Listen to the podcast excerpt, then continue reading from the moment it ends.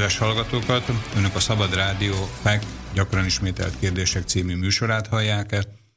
Még mielőtt bemutatnám mai vendégemet, ismét megkérem Önöket, hogy rádiónk zavartalan, cenzúramentes közvetítéséhez járuljanak hozzá támogatásukkal, ugyanúgy, ahogy eddig is megtették. Rádiónk már harmadik éve az önök adományából tartja fenn magát. Ez teszi lehetővé, hogy egyetlen másodperc politikai, egyetlen másodperc gazdasági vagy kereskedelmi hirdetés nélkül tudjuk a rádiót működtetni. Előre is köszönöm. Az ezzel kapcsolatos információkat önök a rádió www.slobodniviszielacs.sk weboldalon részletesen is megtalálják. Mai vendégünk Kovács Attila, iszlamológus, a Pozsonyi Koménius Egyetem oktatója. Üdvözlöm! Jó napot kívánok! Ma a műsorunkat önök felvételről hallják, mi február 5-én beszélgetünk, a műsor pedig február 10-én kerül adásba. Tanár úr, mind dolgozik most, mivel foglalkozik? Hát az utóbbi időben több dologgal is foglalkozom. Alapvetően a fő kutatási profilom az az iszlám és a vizualitás, az iszlám radikalizmus és a vizualitás viszonya. Ezt nem hagytam abban ez, ez, ez irányú kutatásaimat, de mivel hogy más dolgok is érdekelnek, például az iszlám államrendszerek, az iszlám és vallási, meg politikai tekintély közti viszonya, ez a másik következő téma, amin foglalkozni szeretnék. Egyrészt vannak különböző fölkéréseim cikkek írására, mondjuk épp az úgynevezett iszlám államról, az mediális viszonyok és az, és az irak és levantai iszlám állam, és aztán szeretnék kiadni egy ilyen monográfiát az iszlám államrendszerek vallási és politikai vezetés, autoritás viszonyairól, hogy az embereknek úgy kicsit, az emberek úgy kicsit tisztában legyenek avval, hogy mi micsoda ki a kalifa, és hogy hogyan működnek ezek a rendszerek, és hogyan működtek a múltban. Ön említette, hogy az iszlám vizualitás, ez alatt azt kell érteni, hogy az iszlám valláson belül, vagy pedig az iszlám vallású államokban milyen képeket festenek, vagy pedig milyen, vagy mi jelenik meg vizuális művészetként? Hát alapvetően arról van szó, hogy hát az iszlám kutatás, mind az orientalisztika egyik ága, klasszikusan a szövegek lefordításából, értelmezéséből indult ki a 19. században, de hát amióta a képek úgymond könnyen létrehozhatók, másolhatók, terjeszthetők, többek között a digitális, meg más technológiáknak köszönhetően, azóta a képek is kifejezik a különböző muszlimok vagy iszlám szervezetek gondolatait, ideológiáját, csak ez egy elhanyagolt része volt eddig a kutatásnak, de ha megnézzünk olyan, olyan mozgalmakat, mint mondjuk a palesztin Hamas, vagy megnézzük az, épp az, az levantei és, és, és iraki iszlám államot, egy nagyon komoly vizuális propagandával állunk szemben, és ezt értelmezni kell, és a kutatás szempontjából ez egy fontos kihívás.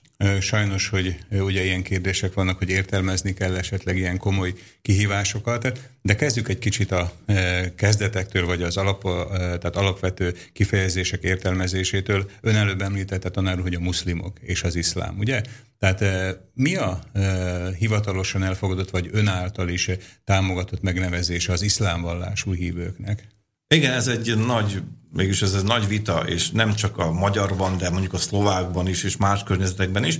Az iszlám az egy arab szó, azt jelenti, hogy az Istennek való alávetettség, vagy alávetje is az ember úgymond Isten behelyezi a bizalmát, és neki engedelmeskedik, és ebből származik a muszlim szó, és a muszlim szó azt jelenti az, aki az iszlám híve, az, aki alávetette magát Isten akaratának, ez mindkét szó arab eredetű, és mindkettő úgy a magyarban, mint mondjuk a szlovákban, vagy más nyelvekben teljesen kimondható, és amikor mondjuk kicsit archaikusan arról beszélünk, hogy mohamedánok, meg muzulmánok, meg hasonló, az tendenciózus. Hát a mohamedánok az olyan, mint a katolikusokat pápistának hívni nagyjából, az se egy hízelgő kifejezés. Honnét, honnét jött be ez a köztudatba a Mohamedán hát kifejezés? Hát Mohamed hívei alapvetően, de, de igazából a, a, a muszlimok nem Mohamed hívei, Mohamed nem Isten fia vagy hasonló, hanem csak egy proféta, és az iszlám szerint nem is az egyetlen, és nem is az első, hanem az utolsó, és uh, szóval Mohamed híveinek titulálni őket nem épp a legjobb, mert ők úgymond Isten hívei, az egy Isten uh,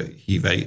Szóval ebből a szempontból lehet úgymond sértőként is értelmezhetik, de ennek megvannak az európai gyökereit, gyakorlatilag az európai keresztény középkor, meg az iszlám középkor közti ilyen értem, interakció az Isten, az Isten az iszlám valláson belül, akit Allah nével is illetnek, és Mohamed Igen. pedig egy olyan proféta, mint például a kereszténységben, például az Ószövetségben a különböző Izaiás, Jeremiás proféták, tehát hogy ezek közül az utolsó. Igen, így van. Allah, az megint csak lefordítva arabról magyarra, az Isten. A, a, a, a, az a határozott névelő, és az Isten nagybetűvel, nagy ível. Tehát ezt igazából arabosan, úgy, tehát két tagból álló szó. Tehát Igen, al, al, Allah, de összeolvassák, szóval ez egy össze, mert hát nagyon, nagyon sokat használt szó persze. Igen. Úgyhogy, de alapvetően etimológiailag így lehetne, így lehetne magyarázni.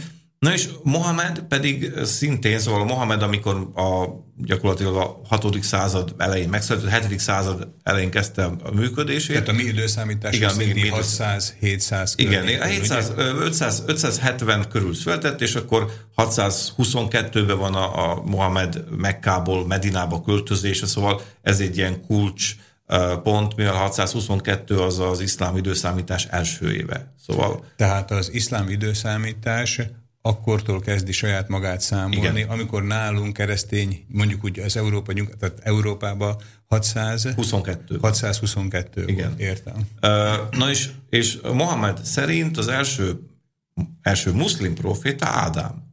És aztán onnan Ádámtól egész Ábrahámon, Noén, Dávidon, Salamonon, Jézuson keresztül, Szent Jánoson keresztül, egész Mohamedig vezet Tehát, Mohamed egy olyan vallás, most, hogy így körülírjam, egy olyan vallás profétája, ahol a sorba előbb helyezkedik el például Jézus is, persze, a keresztény persze, vallás persze, persze. alapítója, hogyha mondhatjuk. Igen, Igen. Bár a muszlimok persze másként értelmezik, muszlimok szempontjából úgymond proféta, de nem Isten fia, nem lett keresztre feszítve, hanem úgymond fölment a mennybe, él, Jézus majd a világ végén fog visszatérni a muszlimok szerint, és akkor fontos szerepe lesz. Ő fogja megöl, megölni azt a, a negatív figurát, aki az, eljön, eljön az idők végezetén. Tehát akkor egy kiemelt szerepe van az iszlám valláson Abszolút, belül is szóval, Ha azt veszük, akkor a leg, leg, három legfontosabb profétája az iszlámnak az Ábrahám, Mohamed és, és Jézus. Szóval és Jézus. Ők hárman egyértelműen azok, akik legink, legfontosabbak. Jézus azért, mert ő volt az utolsó, úgymond Mohamed előtt,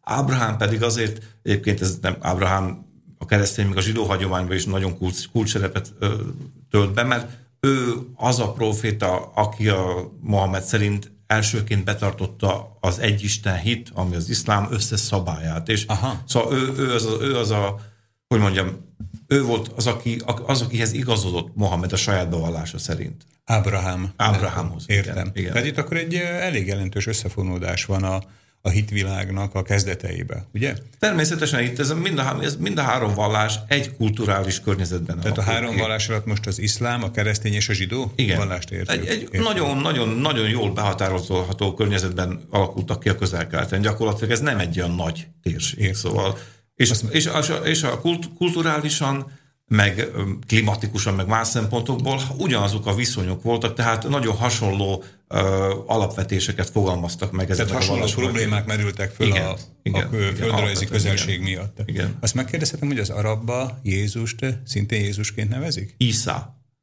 Isa. Uh, minden, persze Ábrahám is Ibrahim, Szóval megvannak, a, megvannak az elnevezések. Tehát hangtanilag hasonló, igen. gondolom a, a szóképzésre, igen, igen. de mégis azért valamilyen helyi sajátossághoz képest. Persze. Tanárul beszél arabul ezt? Megkérdez? Igen, tanultam az egyetemen még Brünnben, aztán Jordániában egy évig, meg hát azóta is, amikor az ember kint van a közel akkor használja ezt a nyelvet. Ön az egyetemi munkája során, tehát azokkal a területekkel foglalkozik, ugye onnét indultunk el, hogy a vizualitás. Hogy egy kicsit ehhez visszatérjünk, ez akkor gondolom egy szimbólumrendszert is jelent, tehát ugye, hogyha már valamit, ahogy ön említette, Persze. közölni akarnak valamilyen képeken keresztül, van ebbe valamiféle specialitás, vagy valami különbözőség, mint például mondjuk a keresztény vizualitás? Tehát, hogy mit ábrázolunk, mit akarunk közölni? Persze, mondjuk, mikor Mohamedet ábrázolják, mert igenis ábrázolják Mohamed profétát vizuálisan, akkor neki is van egyfajta ilyen glória feje körül, de ez nem az a kereszténységnek a kerek glóriája, hanem egy ilyen lágnyelvszerű. Ez egyébként a perzsa hagyományból vett át az iszlám, szóval Mohamed nem éppen el akar égni a képeken, hanem ez a profitákból kisugárzó fénynek a jelkép. Egyébként a kereszténységben is a fény. Az, Tehát ez, hogy sugárzik belőle valami, igen, talán igen, annak a igen. szimbóluma? Persze, egyébként modern környezetben hát még egy villanykörte is betölteti ezt a szerepet, szóval például vannak a síta, szent sírok Iránban, onnan lehet megtudni, hogy az ember egy ilyen szent sírnál jár, hogy színes, színes villanykörték vannak a díszítésként Tehát felhasználva. ez akkor a szimbóluma talán a, szintén ennek a sugárzó... Igen, a fénynek, maga, magának. Igen. Szóval a tűz, a napfény, a villanykörtéből sugárzó fény, ez mind a fény úgy magában, és a fény ez Isten és a profiták sajátja. Szóval ezért, ezért. Meg, meg más, más dolgok is vannak, de azt azért fontos megjegyezni, hogy nincsenek ilyen általános érvényű szabályok általában. Az iszlámban nagyon sokféle vallás, szóval nem egy. Általában nagyon, nagyon úgy mondom, úgymond nagyon ilyen, úgy gondoljuk, hogy az átlagember úgy gondolja, hogy Indonéziától Marokkóig, a Kaukázustól Mozambikig gyakorlatilag ugyanaz az iszlám van, és ez nem így van. Nagyon különbözőképpen értelmezik az emberek, és a vizualitást is nagyon különbözőképpen Értem. használják és értelmezik. Értem. Tehát, hogyha ugye a számomra ismert, vagy gondolom a hallgatóinknak többsége számára ismert kereszténységből, a katolicizmusból indulunk ki, vagy esetleg a protestáns egyházakból, akkor az iszlámot is úgy képzeljük el, hogy nincs egy központi iszlám vallásszervezete, ami mondjuk azt a muzulmánok nagy részét, hát a nem is azt akarom mondani, hogy befolyása alatt, de mégis a hatása alatt tartja, tehát nincs egy hierarchikus valami, ami az egész iszlám világot meg, meghatározza? Így van, so, so, sokkal többféle, mint mondjuk a kereszténység. A kereszténységben mégiscsak vannak egyházak, szóval mondjuk a katolicizmusban a pápa, meg a zsinart, meg hasonló szervezetek nagyon is befolyásol vannak arra, hogy mi az általános elfogadott hitelvek. De az iszlámban is vannak általános elfogadott hitelvek, de azok értelmezése úgymond sokkal sokrétűbb lehet, mivel hogy nincs egy központosított valamiféle vallási hierarchia, hanem különböző helyeken különböző hatalmi struktúrák és vallási struktúrák működnek. Amikor a televízióban halljuk, hogy imámok, Igen. vagy sejk, sejkek, Lehet, vezetők? A sejk az egy általános fogalom, Igen. ez, ez arabul azt jelenti, hogy egy 50 évnél idősebb férfi. Aha, Egyébként. Tehát, hogy egy idősebb ember egy tapasztalat. Igen, alapvetően tapasztalatot és, és, és tekintét jelent. Sejk az lehet egy, mondjuk Egyiptomban itt címeznék, ha valaki vallási műveltséggel bír. Imám az a sítáknak különleges szerepe van ennek a szónak, Egyébként az általános jelentése az, aki a, az imát vezeti a mecsetben. Igen de a síták szempontjából ez egy, ez egy vallási politikai vezető, aki Mohamed családjából származik, szóval a sítáknak ez sokkal fontosabb a síta muszlimoknak. Beszélhetünk még ajtolláhokról, meg hasonló címek vannak, szóval itt megint van egy sokféleség, de általában mondjuk az egyes államokon belül próbálnak létrehozni egyfajta vallási hierarchiát, mondjuk Egyiptomon belül az Al-Azhar Egyetem, ami egy ilyen 10. században alapított vallásjogi egyetem, annak a sejkje az a legfőbb vallási tekintély az országon belül. Egyiptomban. Egyiptomban. Értem. Tehát akkor egy ilyen általánosan elfogadott, vagy kinevezett, vagy megválasztott, vagy Istentől eredeztetett vezető, mint például a katolicizmusban, hogy Ferenc pápa, tehát ilyen embert nem lehetne most az iszlám világban nincs, mutatni. Nincs. Többen, most, vagy nem is volt? Uh, igazából Mohamed volt az utolsó.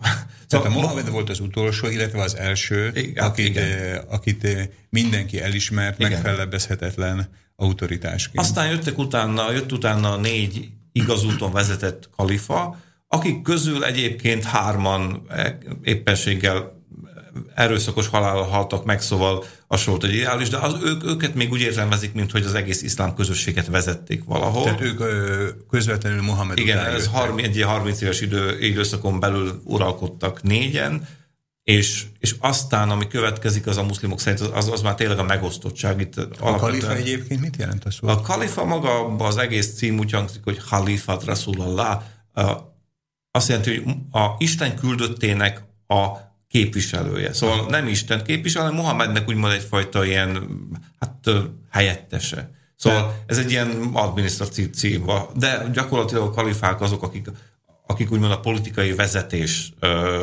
tehát akik az utat mutatják -e Igen, igen, de gyakorlatilag a gond az, gond, szóval az iszlám szempontjából egy fontos dolog az, hogy 1924-ben, mert hogy a, az oszmán szultánok voltak az utolsó kalifák, 1924-ben Kemal Atatürk, a Törökország vezetője, megszüntette a kalifátust, és csak ez az új iszlám államnak, magát iszlám államnak nevező szervezet úgymond hirdette ki újra a kalifátus. Mint Tanár úr, maradjunk igen. egy pillanatig még Mohamed után következő igen. négy kalifánál.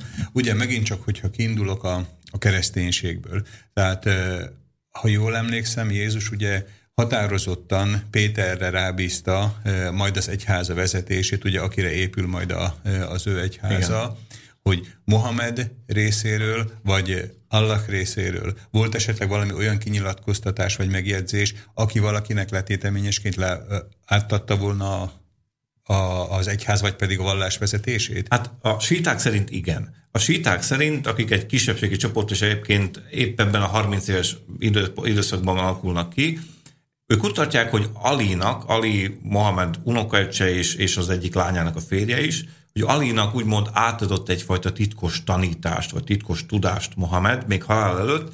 A szunita többség ezt tagadja természetesen, és, és szóval van egy ilyen, van egy ilyen hagyomány. A síták a mai napig úgy, úgy gondolják, hogy épp Ali és leszármazottai, az sítai akik imámok, megbízást kaptak Akik megbízást kaptak Mohamedtől, és egyfajta ilyen titkos tudás birtokosai. Szóval Míg a szuniták, akik a többség manapság, azok kutatják, hogy ez nem így van, és, és ők aztán, és ez volt akkor úgymond a többség akkor is, és most is az iszlámban választottak egy új vezetőt. Úgymond nem akárki természetesen, hanem egyfajta eliten belül történt meg ez a választás, és ezek voltak a kalifák. Tehát, hogyha jól értem, hogy ön most már itt kiejtette a síta, illetve a szunita Igen. fogalmakat, amik szintén azért a napi híreknek vagy a történéseknek most már elég gyakori szereplője. Tehát a, ez két vallási irányzat, két fölfogásbeli irányzat a, az iszlámon belül? Két főbb. Mert hogy, két főbb, és a, mert, hogy, még a további. Mert, vannak még hárizsiták, ez a harmadik, ez egy kicsi csoport egyébként, de ezek is a sítákból válnak ki,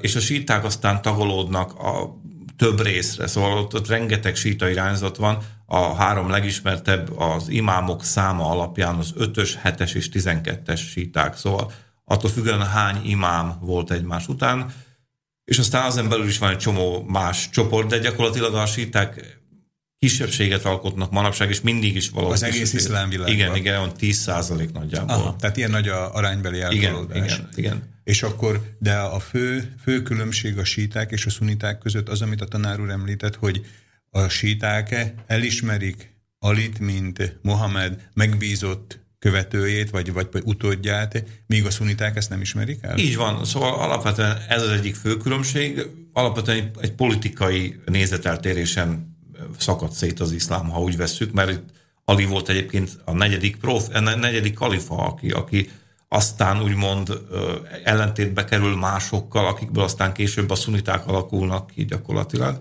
És aztán persze a síta iszlám az évszázadok folyamán még sok, sok más specifikus De akkor amikor, a, akkor, amikor a két áramlat elkülönült egymástól, akkor ez volt az a mondjuk, hogy a töréspont, amiben ők nem tudtak megegyezni. Igen, így egyértelműen. Van esetleg a síta és a szunita irányzat között még valami nagyon jelentős, markáns különbség? Van néhány, gyakorlatilag a síták például a síták úgymond megtagadhatják a hitüket, az nélkül, hogy ezért mondjuk meg lennének büntetve úgy igazából.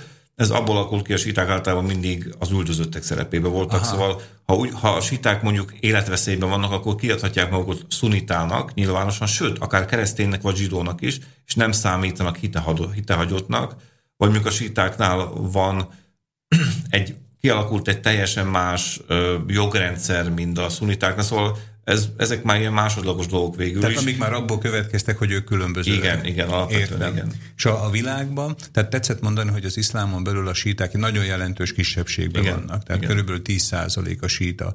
Ez földrajzilag ez mit jelent? Tehát, hogy hol élnek főleg a síták? Hát elsősorban Irán, Irak, Libanon, Bahrein. Ezek az, Irán, ezek a, Irak, Libanon, Bahrein. Igen, igen, ezek azok a, azok a legnagyobb síta tömbök. Vannak aztán még Indiában síták, vannak Közép-Ázsiában, vannak vannak Afrikában, szóval sok helyütt, de ezek a legfontosabb síta közösségek. Nem mindig volt egy, ez így például a Fatimida Egyiptom a 10. században egy nagyon nagy jelentős síta állam volt, de ők a hetes sítákhoz tartoznak, míg ma a síták többsége a 12-es sítákhoz tartozik, az irániak, az irakiak, a libanoniak például. Ez, ez, ez És ezekben az országban, tehát amit megtetszett jelölni mind a síták fő országának, tehát itt ők többségben vannak? Igen, egyértelműen. Hát mondjuk Libanonban nem, na jó, igen, Libanonban, de, is ilyen de jelentős ilyen, ilyen 25 ot Értem. tesznek ki, szóval jelentős kisebbség. Tehát akkor ismételjem még egyszer, Irán, Irán Irak, Irak Libanon és Bahrein. Libanon és Bahrein. Tehát igen. ezek a síta igen. országok, igen. ugye? Igen. És akkor az összes többi, amit mi arab vagy iszlám országként könyvelünk el,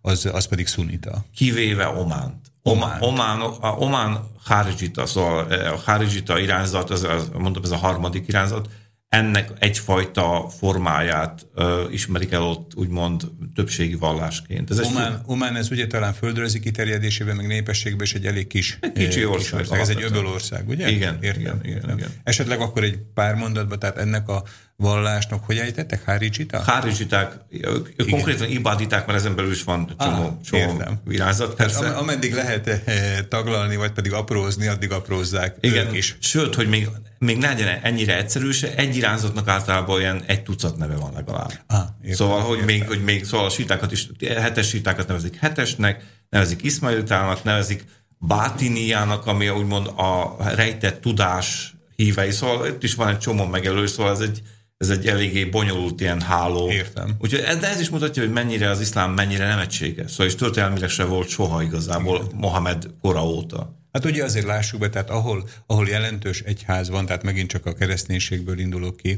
azért a kereszténység is azért föl tud mutatni sokféle irányzatot, Persze. ugye? E, csak talán itt az, hogy kialakultak különböző szervezetileg is egyházak, ezért talán könnyebben lehet őket e, Igen, igen erről van szó. Értem. E, a szuniták tehát ugye szuniták jelentősen több országban is vannak többségben. Mik a legjelentősebb szunita országok, akik, akik hogy is mondjam, meghatározóak a szunita világ? Megint csak szunita se egy van. Szóval vannak vallásjogi iskolák, és ezek szerint tagozódnak, meg vannak ilyen reformista irányzatok, mondjuk ebből a legfontosabb talán a vahábita irányzat. Vahábita. Igen, ez Szaúd-Arábiában a hivatalos vallás irányzat. Máshol nem egyébként, ez egy specifikus szaudi dolog, mert a szaudi történelemmel is összefügg.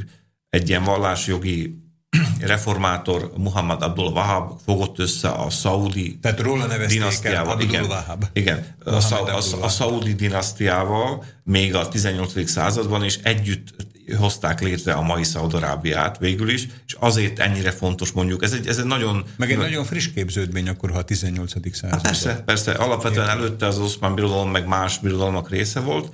Azért annyira fontosak a szaudiek, mert persze modern környezetben az olaj miatt, de kulturálisan, meg vallásilag azért, mert Mekka és Medina szaudi. Ezek Szaudarábiában. Igen. Ugye? Igaz, hogy csak 1924 óta, de azért az már, az már jó ideje, azt jelenti. És ez a, ez a vahábita irányzat az nagyon úgymond szigorú.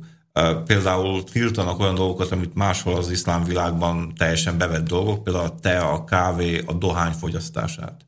Tehát a vahabiták, Igen. azaz mondhatjuk azt, hogy egész Szaudarábiába, tehát tilos a kávé, a tea, Hát végül is a vahabitáknak igen, de alapvetően azért lehet inni kávét Szaudarábiában. Persze alkoholt nem, de ez egy másik dolog. Igen. Az, az minden muszlim számára úgymond tilos, de, de egy nagyon, hogy mondjam, nagyon szigorúan uh, értelmezett, val, uh, értelmezik az iszlámot. Tehát mondhatjuk azt, hogy az iszlámon belül a vahabiták az ortodoxok?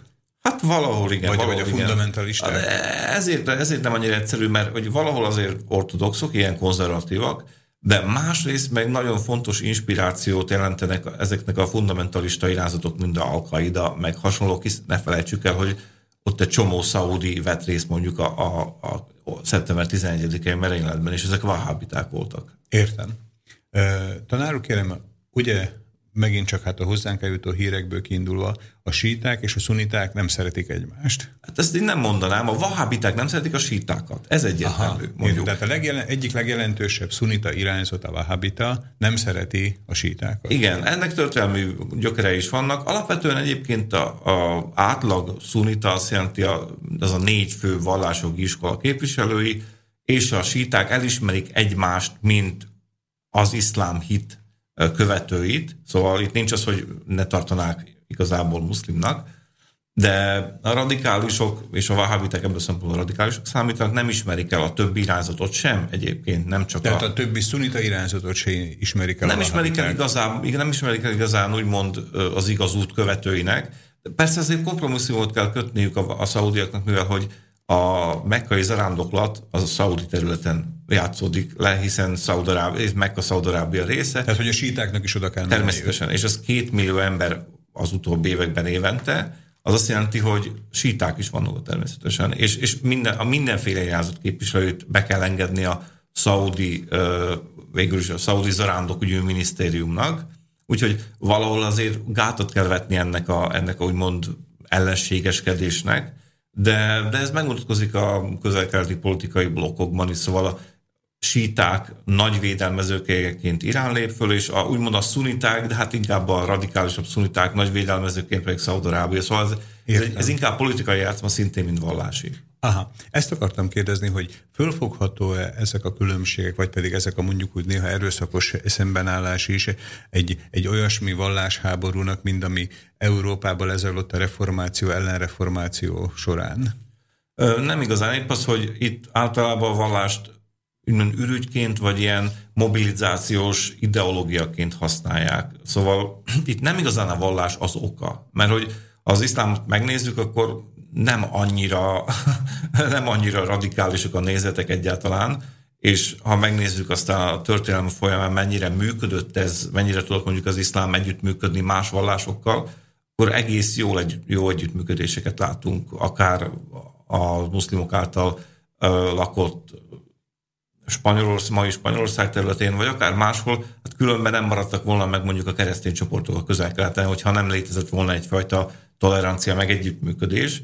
De Értem, tehát akkor úgy tűnik, mintha a vallás lenne a szembenállásnak a fő oka, de igazából a vallás akkor, ahogy ön mondja, mindig csak valamiféle lepel, palást, ürügy arra, hogy a másik, tehát vagy a saját érdekeinket ott az egyes csoportok tudják képviselni? Legtöbbször saját igen. Szóval ez, ez épp, épp az itt emlegetett Abdul Wahabról szól egy ilyen, hogy végülis Abdul Wahab volt az, aki úgymond azt mondta, hogy igen, a tea és a kávéivás, ez, ez, ez nem az iszlámmal egy összeegyeztető. Na igen, de a modern lőfegyverek összeegyeztethetőek, összeegyeztethetőek lettek a szerinte. Miért? Azért, mert úgymond a közösség érdekeit szolgálják. Szóval itt valahol nagyon pragmatikusan uh, tudnak ezek a radikálisok is dönteni, és a vallásra legtöbbször takaróznak igazából. Szóval Aha. a vallás egyfajta ilyen pajsként is, természetesen mindenre egyfajta ilyen, hogy mondjam, arra, arra szolgál, hogy úgymond legitimizálják azokat a törekvéseket, ami, amit folytatnak. Mondjuk,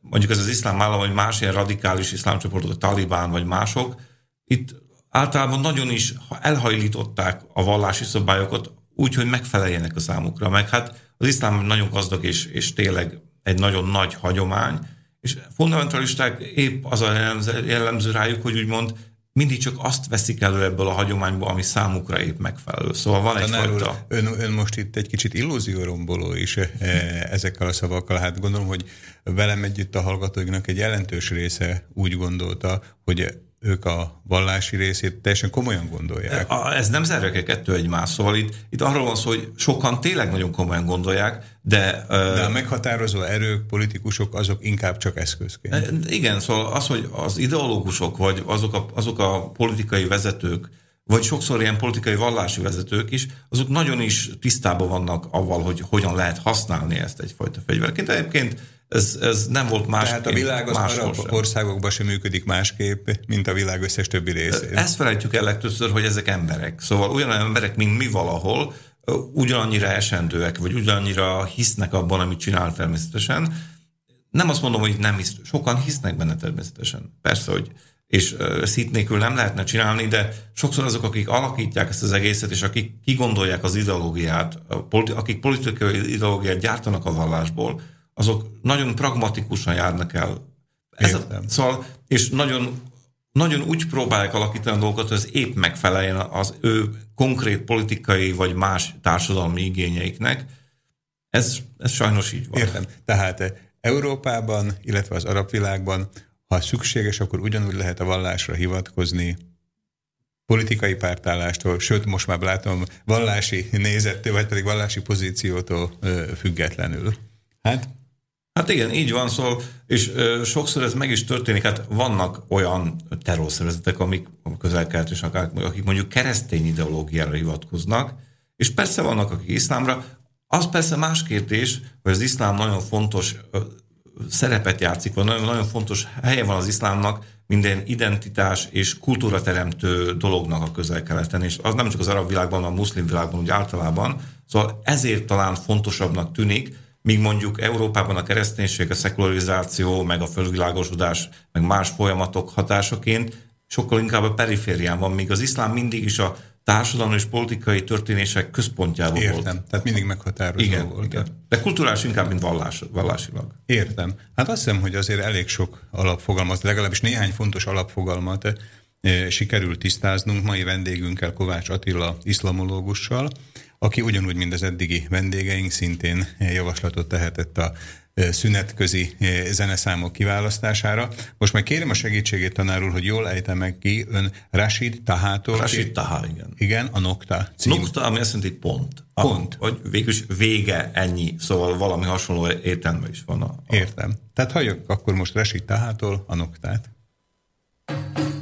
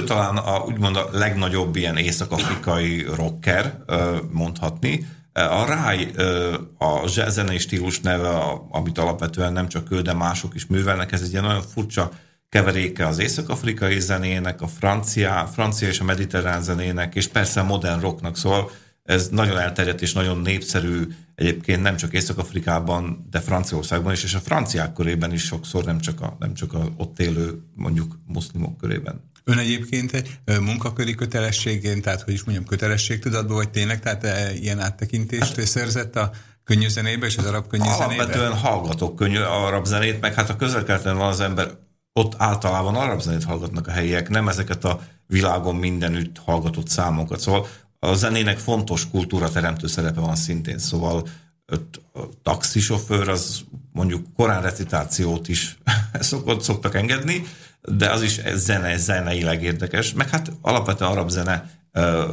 van, jelen van mindenütt. Tehát akkor a mai arab világot, a köznapi életet úgy is elképzelhetjük, tehát hogy annyiba, abba is különbözik, például mondjuk a nyugat-európai vagy az angol száz világtól, hogy a taxirádiójában mondjuk nem Beyoncé vagy Shakira szól, hanem helyi arab előadók. Pontosan, nem csak helyiek, általában. Szóval tehát, arab, arab előadók. Igen, vagy arab, vagy, vagy, vagy közel-keleti előadók, szóval egyértelműen ott a zene fontos, szintén ilyen kulturálisan fontos. De akkor a globalizáció valószínűleg vagy kikerülte, vagy pedig az arab világ állt ellen eddig nagyon a globalizáció. Így van, szóval igazából a globalizáció bizonyos szempontból érvényesül, de sok, szem, sok más szempontból nem tud mit kezdeni a közel-kelettel.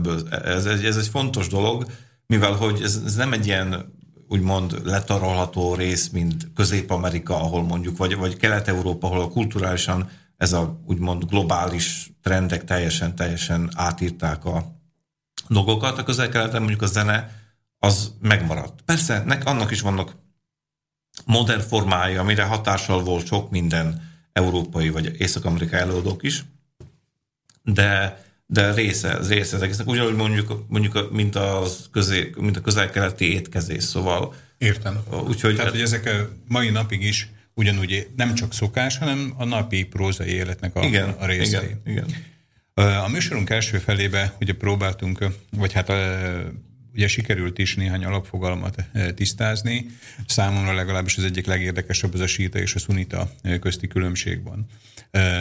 Vallásba, magának a vallás gyakorlásának a módjába a két, két irányzat különbözik valamiből? Tehát ugye, hogy mindig csak a keresztény párhuzamból próbálok kiindulni, hogy egy protestáns, tehát egy református templom azért külsőségeibe talán a magának a ceremóniának és az egyházi ceremóniának a lefolyásába azt lehet mondani, hogy szinte ugyanaz. Persze vannak lényeges különbség, hogy ez a síták és a szuniták viszonylatába ugyanennyire, tehát egybe, egybe folyhat?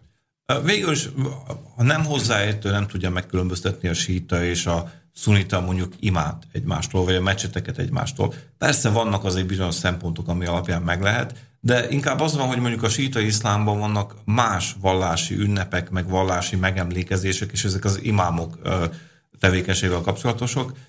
Például a Muharram hónap alatt, az iszlám alapvetően egy hold, hónapot használ, hold hónapokat használ, szóval hold évet használ, ezért ez a 622 az olyan, hogy ez eltolódik mindig gyakorlatilag a mi időszámításunkhoz képest, és a Muharram hónap az az első hónap a, a muszlim naptárban, és akkor emlékeznek meg Ali fiának, Hussein imámnak a megölésére. Szóval ez egy nagyon komoly ilyen megemlékezés sorozat, ez egész hónapig tart. Az első ez leg... a sídáknál? Ez a sídáknál van. Ez az első tíz nap a legfontosabb, itt ö, gyakorlatilag külön erre a célra épített épületekben Husseiniának, Husseinről, uh-huh. Husseiniának hívják őket, ott, ö, ott folynak ezek az események, ezek magukba foglalnak sok mindent, mondjuk ét, ételosztást, ö, teát, meg tejet osztogatnak a járókelőknek, aztán ott összegyűlnek, közösen imádkoznak, és feketét, feketébe öltöznek, hogy gyászolják gyakorlatilag Hussein imám megölését, és aztán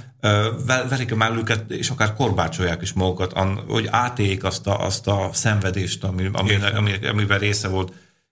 Hussein imámnak is vannak ilyen a passiójátékhoz hasonló ilyen megemlékezések, újra játszák azt az egész, egész történelmi eseményt, amikor Karbalánál, Irakban bekerítették Hussein imámot és a, és a családját, és aztán egymás Igen. után megölték őket, szóval... Tehát, hogy például akkor mondjuk ilyen ünnepek igen. kapcsolatos különbözőségek Igen, lehetnek. igen, egyértelműen. Egyébként a magának a vallásnak, az iszlám vallásnak, tehát a legmarkánsabb, legalapvetőbb előírásai a, a muszlimok számára, azt hogy tudnánk?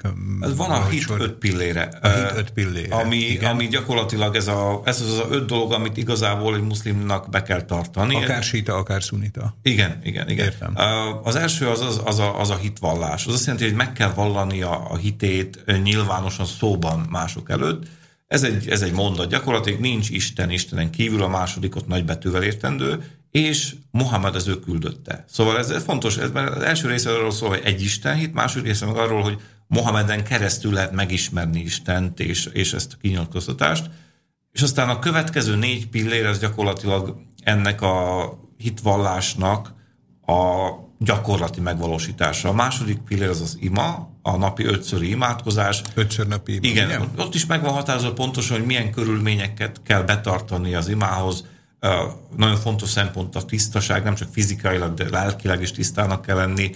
Azért is mosakodnak a muszlimok ima előtt, mert hogy az alapvető tisztaság ez fontos feltétele. Mekka irányában a mekkai kába az ez a ilyen kocka alakú szentélye az iszlámnak, annak az, abba az irányba imádkoznak. Mecsetben például azért van az, az imafülke, ami ezt az irányt mutatja, Megvannak a konkrét időpontok, gyakorlatilag ugyanúgy, hogy a zsidó sabat vagy a zsidó ünnepek is este kezdődnek, szintén a muszlimok estétől számolják gyakorlatilag az időpontot, szóval az esti kezdődik, és konkrét időpontok megvannak, és ezért vannak minaretek, ahonnan aztán úgymond imára hívnak.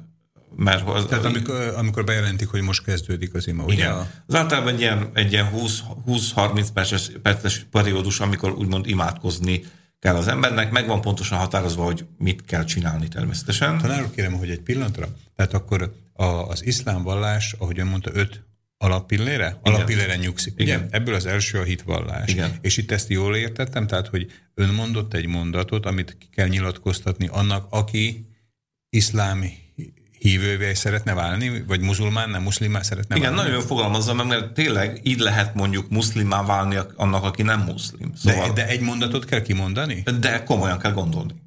Ö, szóval, és, és, és tanúk előtt kell ezt megtenni. Értem, de hát például olyan, hogy mm, előkészítés, tanulmányok, vizsgáztatás. Persze, persze, az is van, meg kell, meg kell, meg kell tanulni a dolgokat, és ezt Igen. általában gyerekkortól tanítják, de ezt a hitvallást, ezt már születéskor úgymond az apa a gyerekének a fülébe súgja. Aha. Szóval ez, ez ezzel kezdődik, és ezt kéne kimondani minden muszlimnak a halálos ágyának, mint utolsó mondatot. Szóval ezzel kezdődik, és ezzel ér véget az élet. Gyakorlatilag ezzel a hitvallásra egy muszlim számára. Értem. És egy nem muszlim, tehát például amikor valaki azt mondja, hogy én most nem muszlimból leszek keresztény, hanem keresztényből Igen. leszek muszlim, akkor nála elég, hogyha mond egy ilyen hát mondatot? Ezt ki, kell, ezt ki kell mondani mondom, tanúk előtt. Tanúk előtt, és, értem. És kell persze komolyan kell gondolni, és természetesen aztán be kell tartani a, a, az, az előírásokat, előírásokat. Hogy azokat persze meg kell tanulni, hát honnan értem. tudja egyébként, de, Tehát akkor de, gondolom... de, de, formálisan az ember akkor válik muszlim, amikor úgymond őszintén tanúk előtt kimondja ezt a mondatot. Értem, szóval, semmi keresztlevél, vagy ilyesmi? Ö, hát aztán kap valamit persze erről. Most, most a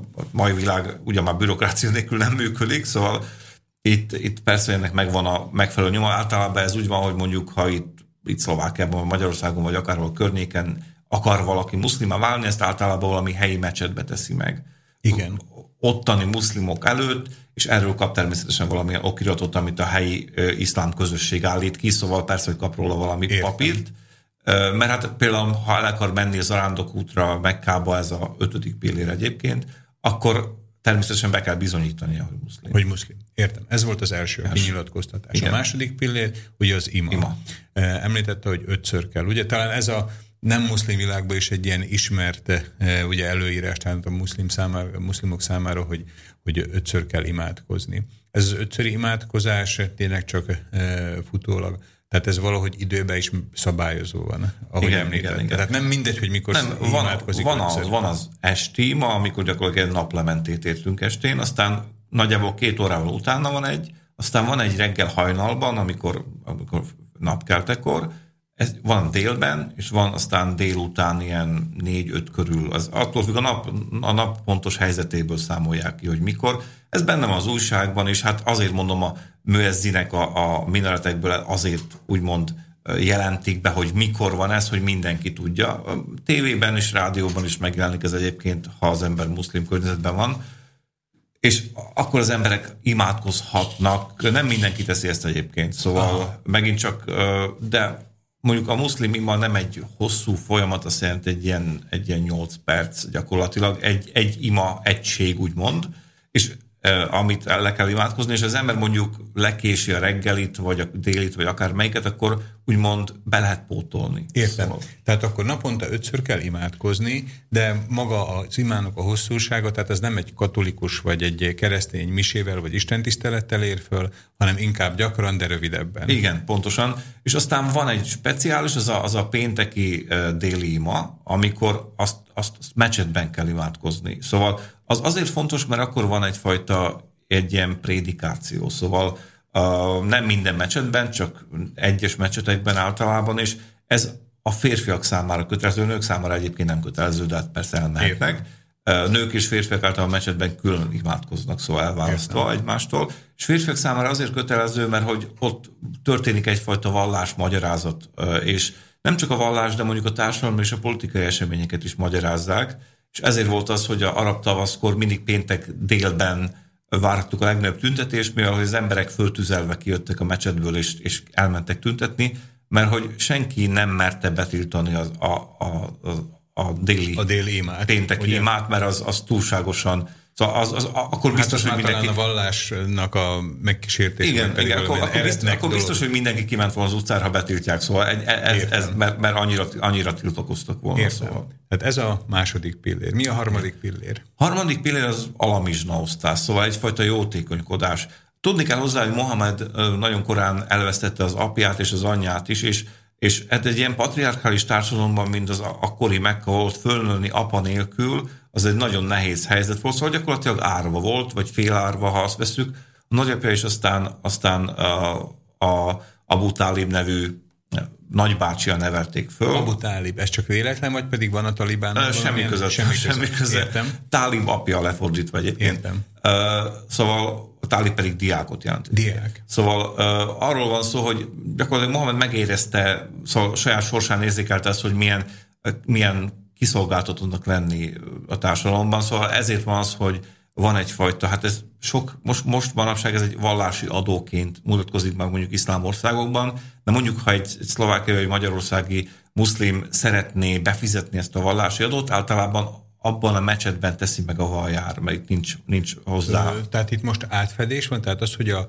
harmadik pillér az alamizsna, a jótékonykodás, de ez a mai napjainkra átalakult egy vallási adóvá? Na, sok szempontból igen. Ez egy nagyon bonyolult, egyébként vallásokilag egy bonyolult dolog, mert elvileg minden fajta dologból más arányt kell fizetni, mondjuk birkákból, vagy a aranyból, vagy mondjuk kukoricából teljesen más arányokat kell fizetni. De a mecsetnek? Hát a mecsetnek gyakorlatilag ez arról szól, hogy nem csak fizetnek, mert azok, akiknek úgymond van rá, azok fizetik, de akiknek nincs rá, sőt arra sincs, hogy megéljenek, azok kapják. Szóval ez egy ilyen, a egy segélyez, igen, egy Tehát akkor a mecset egy elosztó központként Igen, is igen. De mondom, most, most inkább az állam, tart, állam játsza ezt a szerepet az, az iszlám világban legtöbb helyen. Persze ez mellett még lehet plusz úgymond jótékonykodni, meg adakozni úgy saját Tehát, hogy, jó hogy, direktbe, is. hogy egyenesen az ember igen, rászorulónak igen, igen, igen. Sőt, uh, amíg ez a vallási adó, ez, a, ez az alamizsna, ez, ez, ez csak muszlimok között osztható, addig a jótékony,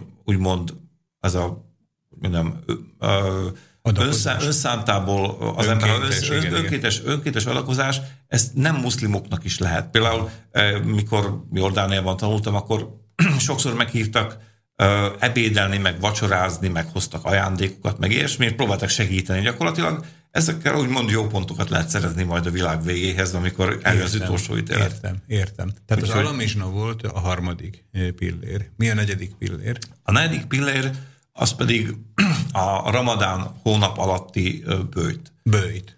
Ez egyébként... Mm, Tehát nem általában bőjt, hanem a, konkrétan a ramadán. A ramadán hónap alatt napkeltétől napnyugtáig. Mi az a ramadán hónap? A ramadán hónap az iszlám naptár 9. hónapja, gyakorlatilag ez egy 30 napos periódus, amikor az ember reggeltől, mi, konkrétan meg is határozza az iszlám ebből szempontból egy praktikus vallás, attól a ponttól kezdve nem szabad enni, inni, dohányozni, nem életet élni, stb., amikor meg lehet szabad szemmel különböztetni a fehér cérnát a fekete cérnától. Á, milyen szép. És, és aztán ugyanúgy este... Akkor tényleg akkor a vizualitásnak akkor persze, nagy persze.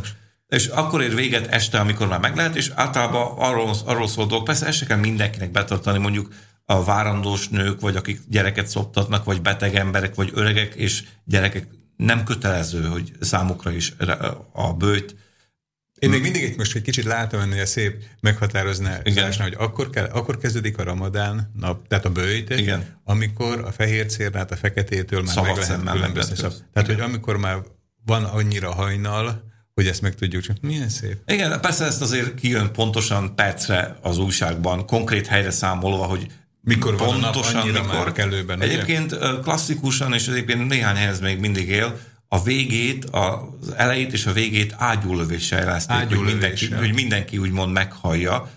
Jeruzsálemben a mai napig például így működik, hogy ágyúlövésre várt mindenki, hogy mikor lőnek már egy ilyen nagyon kimustrált ágyúból, és akkor tudja az egész város, hogy talán, most van vége. Talán mi a, a hit harmadik, negyedik pillérénél tartunk, és most, hogy Jeruzsálemet említette, és mondom, hogy mennyi megbeszélni való téma van még, hogy hol vagyunk még attól, hogy Jeruzsálemben mi a helyzet.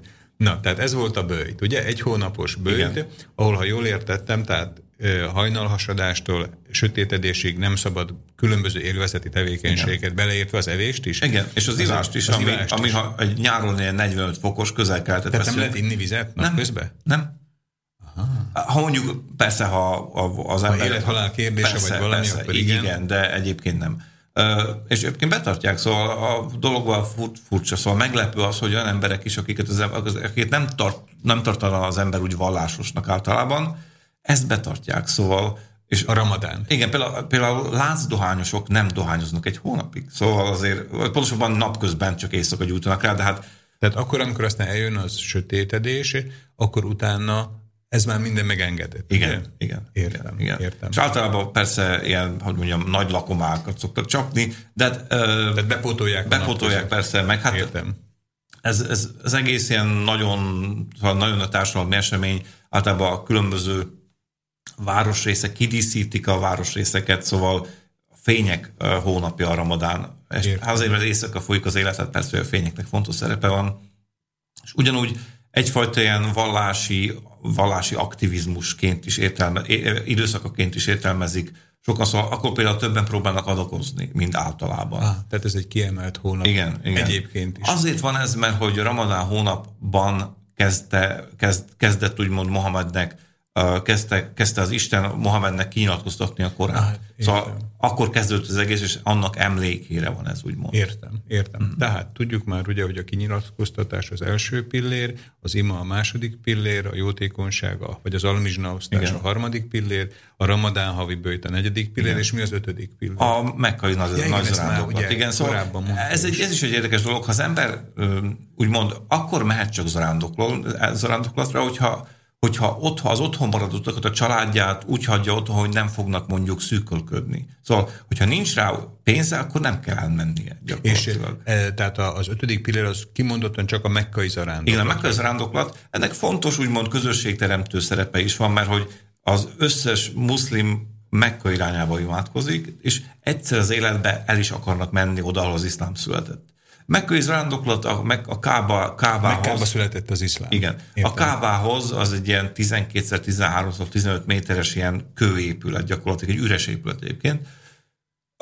Ez az épület már megvolt az iszlám előtt is, és voltak, voltak az zarándoklatok szintén, de nem ebben a formában, hogy most ismerjük természetesen. Tehát egy iszlám előtti vallás zarándok igen. helye volt. Igen, igen. És aztán Mohamed tette szóval azzá, ami, és ott is ez egy ilyen öt napos, ez konkrét időszakot, időszakot ölel fel a Zulhijjah hónapban az ötödiktől a tizedik napig, ez egy öt, hón, öt napos dolog. Tehát, hogy nem lehet akármikor nem. Mekkába zarándokolni, csak ebbe az öt napba. Pontosabban lehet, de az nem nagy zarándoklat, hanem kis zarándoklat, ami Istennek tetsző dolog, meg hát plusz pontokat jelent az idők Ezt végezetén. Igen de a kötelesség az a mekkai nagy zarándoklat, amit egy bizonyos időpontban lehet csak megtenni minden évben. Tehát, hogyha egy muszlim elmegy kétszer úgynevezett kis zarándoklat, tehát nem az előírt napokon, Igen.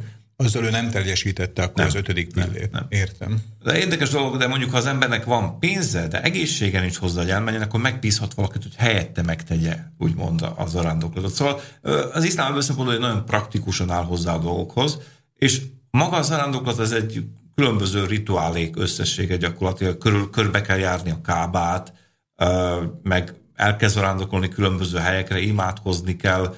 Van, ami nagyon érdekes része, az a sátán megkövezése. Gyakorlatilag három kő oszlopot, amik sátánt jelképezik, megdobálják kővel a zarándoklót. Az zarándoklót során. Igen, igen, úgymond bizonyítva elutasítják a rosszat. Az iszlámban alapvető hitvallás az, hogy tedd a jót és utasítsd a rosszat, és ez, ez egyfajta ilyen elutasítása a rossznak. És aztán, aztán állatáldozat is van, ez, a, ez egyértelműen a birkák nemzetközi fekete napja, mert hogy minden zarándoklatnak egy birkát, vagy öten egy tevét kell áldozniuk. Tehát minden zarándoknak egy birkát? Igen, és amit mondtam, két millió zarándok van nagyjából évenként, szóval ez két millió birkát Ez alatt öt nap alatt két millió birkát eh, Egy nap, az utolsó nap alatt. Utolsó nap két millió birkát Igen, hát rendesen ilyen hentes brigádok csinálják Tehát ezt. ez technikailag ez megoldható. Abszolút. Szóval a, a szaudiaknak van egy, egy zarándokügyi minisztériumuk erre. És Értem. ott kiadják a zarándok vízumokat, és mindent szépen elrendeznek. Még itt se lehet egyébként meg, megakadályozni azt, hogy hát ez a két millió ember időnként ott halára tapossák egymást, meg hasonló, az ember hall ilyen esetekről egyértelműen, mert hát azért mégiscsak egy alapvető egy ilyen, ez gyakorlatilag egy, egy háromszor 25 kilométeres helyen történik ez az egész, ahol a két millió emberrel ilyen gyakorlatilag egy kétmilliós város születik egyik napról a másikra. Igen, igen. Tehát ez volt akkor az ötödik pillére. Tehát a pillér lényegében egy előírás, egy kötelesség, a muszlim emberek Egy számára. hit, elv, úgy Értem. Tehát, hogyha az, aki ezt az öt pillért betartja, akkor az egy jó muszlim. Alapvetően igen. Alapvetően értem, igen. Értem. Persze Ez még hinni kell bizonyos dolgokban, mint hogy Mohamed, Mohamed profétaságában, az angyalokban, az utolsó ítéletben, stb. Szóval vannak még ehhez kapcsolódó dolgok, de alapvetően a gyakorlati részt ez Tehát, a, ez a öt pillér lefedi. semmit kihagyni. Nem, e- ezek, ezek kötelezők. Szóval iszlám, akár úgy néznek az emberek az iszlámra, hogy ez egy nagyon, hogy mondjuk, olyan vallás, ami megparancsol dolgokat, de igazából nagyon kevés dolog van explicit módon megparancsolva, de ez a öt pillér, ez igen, e- ez tényleg kötelező. Értem, tehát ez konkrétan félreérthetetlenül e, előírás. Igen. A többi az mondjuk úgy, hogy magyarázat kérdése? is. Szóval a, a, persze megvan az, hogy miben kéne hinni, de ez nehéz, nehezebb ellenőrizni, mint az, hogy mit kéne tenni. Szóval, és aztán szét van írva a vallásjogi irányzatok, ez szépen részletezik, hogy mit, hogyan kell tenni gyakorlatilag. Ez hasonló, mint a zsidóságban, ott is szépen vallásjogi előírások mind, az élet minden területére vonatkoznak, ha az ember akarja, élet azok szerint gyakorlatilag. Tehát hasonló, mint például a zsidóknál, hogy van az alapa tóra, és akkor a Talmud meg Persze, meg, meg van, van a kötelezettség a zsíróságban a mitzvot, ami, ami, ami egy ilyen uh, 237 kötelezettség, alapkötelezettség. Az iszlámban is vannak ilyen dolgok, hogy mit, hogyan kell csinálni, és aztán ez a Koránból fakad meg a, a profitai hagyományból az, hogy Mohamed profita mit mondott és mit tett, ez le, le van írva, és az alapján, meg még persze különböző más magyarázatok alapján, szóval ez egy, ez egy alapvetően bonyolult folyamat, de vannak muszlimok, akik teljesen próbálják betartani ezeket a, ezeket a tehát ők az igazi ortodoxok akkor, igen, ugye? Igen, Értem. igen, igen. Most elhangzott a tanár úr szavai között egy újabb, ezt gondolom, egy alapfogalom a Korán. Igen. Ugye? Tehát a Korán az ugyanaz, mint a kereszténységben a Biblia? Nem. A Korán egy az egyben Isten szava a muszlimok szerint. Még a Biblia egy Isten által inspirált könyv. Szóval a Korán az Isten szava. Úgy, ahogy Mohamednek nyilatkoztatta. Bocsánat, egy pillanat, csak Igen. hogy magam számára lefordítsam. Tehát ugye a keresztény Biblia most az új szövetségről igen, beszélek, igen. akkor ugye ott Jézus cselekedeteit, Jézus szavait Persze. írja le. Az ószövetségi rész ugye az inkább foglalkozik a konkrét Isten igen, megjelenítésével igen. vagy szavaival, de ugye a kereszténység azt mondja, hogy Jézus maga Isten is, tehát az, ha, hogy pontosan, pontosan. plusz még Szentlélek, és ugye, tehát igen, hogy igen. a Szent Háromság. Igen. És a, az iszlámba, akkor ez nincs, ugye? Tehát igaz, ön az elején ezt eh, kis Igen, hangsúlyozta, hogy Mohamed nem Isten. És nagyon szigorú az egy Isten hit az iszlámban. Istent még Mohamed se látta, soha. És igazából érezte a jelenlétét, meg hallotta a hangját Gabriel arkangyalon keresztül, de Isten igazából nem is tesz maga dolgokat, hanem az angyalokon keresztül teszi meg azt, amit kérdezel, mondom, ez egy nagyon absztrakt Isten, nagyon elvont Isten valahol, és nagyon abszolút. Értem. Tehát magáról az Istenről, a Teremtőről, az egyetlen Istenről, az iszlámba akkor sokkal kevesebbet lehet tudni, már úgy, mint konkrétat, mint a mint a kereszténységbe. Ez, Mert ugye azért itt azért igen. csak volt egy találkozás a hegyen. A, Persze.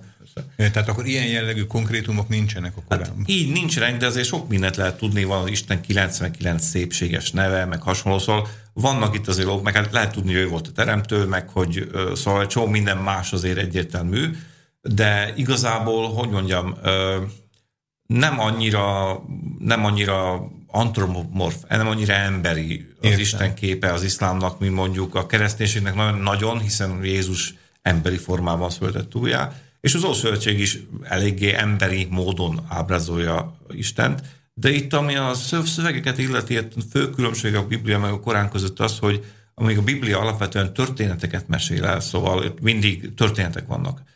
Jézusnak az élettörténete, vagy a proféták történetei hasonló. A Korán teljesen más típusú szöveg. Itt ilyen abszolút kijelentések vannak, ilyen erkölcsi normák, meg hasonló, nem igazán vannak történetek. Ezért sokkal nehezebb érten, valahogy sokkal nehezebb megérteni magát a történetet, de sokkal nagyobb teret ad az értelmezésre. Szóval... Hogy el tudjuk ezt képzelni, esetleg tudna valamilyen konkrétumot a korámból esetleg Hát persze. Ja, várunk, igen, most nem tudom. Most arabul akarta, ugye? Igen, persze. persze. Esetleg, esetleg mondaná nekünk itt egy pár szót? Hát, végül is miért ne? Uh, az első szóra, ami, ami egy ilyen fontos első, első fejezete Koránnak, az, hogy az, egy, az egy fontos rész végül is, de mondjuk jobb talán visszamenni ahhoz az első öt versehez a Koránnak, amit Mohamed elsőként kapott, az nem az első szóra. Az magyarul így hangzik, hogy mond, vagy, vagy végülis recitáld Isten nevében, Isten nevében, aki teremtette az egyből, teremtette az embert, teremtette a világot gyakorlatilag. Arabul Ikra bismi rabbika alladi halak, halak insan min alak. Szóval van, ez, ez egy ilyen, ez leírásnak hangzik egyébként, de itt nagyon sokszor tényleg, hogy mondjam, teljesen ilyen egymáshoz nem kötődő részek is egymás után következnek, mivel a Koránt Mohamed halála után nagyjából 20 évvel állították össze és írták le, addig szájhagyomány útján, útján terjedt. Szóval Ön előbb említette azt, hogy az első szúra igen. az az első fejezet. Az ugye? első fejezet, igen. De akkor, eh, ha jól em, és utána mondta azt, hogy az első öt rész. Az a 96. szúra elején van. Tehát szóval akkor nem időrendi sorrendben van nem. a Korán? Nem, a Koránt a, a fejezetek hosszúsága alapján állították. Tehát, hogy elől vannak a legrövidebbek? Nem, a leghosszabb van elől. A második a leghosszabb, egyébként ez egy kicsit furcsa, de a, a, a könnyító fejezete, a Fatiha, az, a, az egy rövid. De az gyakorlatilag az nagyon hasonló, mint hogyha Mohamed saját imája lenne. Szóval egyfajta... Az, Tehát, egyfajta igazából a másodiktól kezdődik. Igazából a másodiktól kezdődik, és 114 van összesen. 114 szúra. Fejezet, igen, szúra. És a, és a második az egy nagyon hosszú fejezet, és mindegyik fejezetnek van neve, mondjuk ezt a tehén fejezetének hívják a másodikot, és a másodiktól a legrövidebbig, legrövidebbig ami 114, a 114. szúra az csak négy vers, szóval nagyon rövid még, míg a, a második szúra az ilyen három, majdnem 300-285.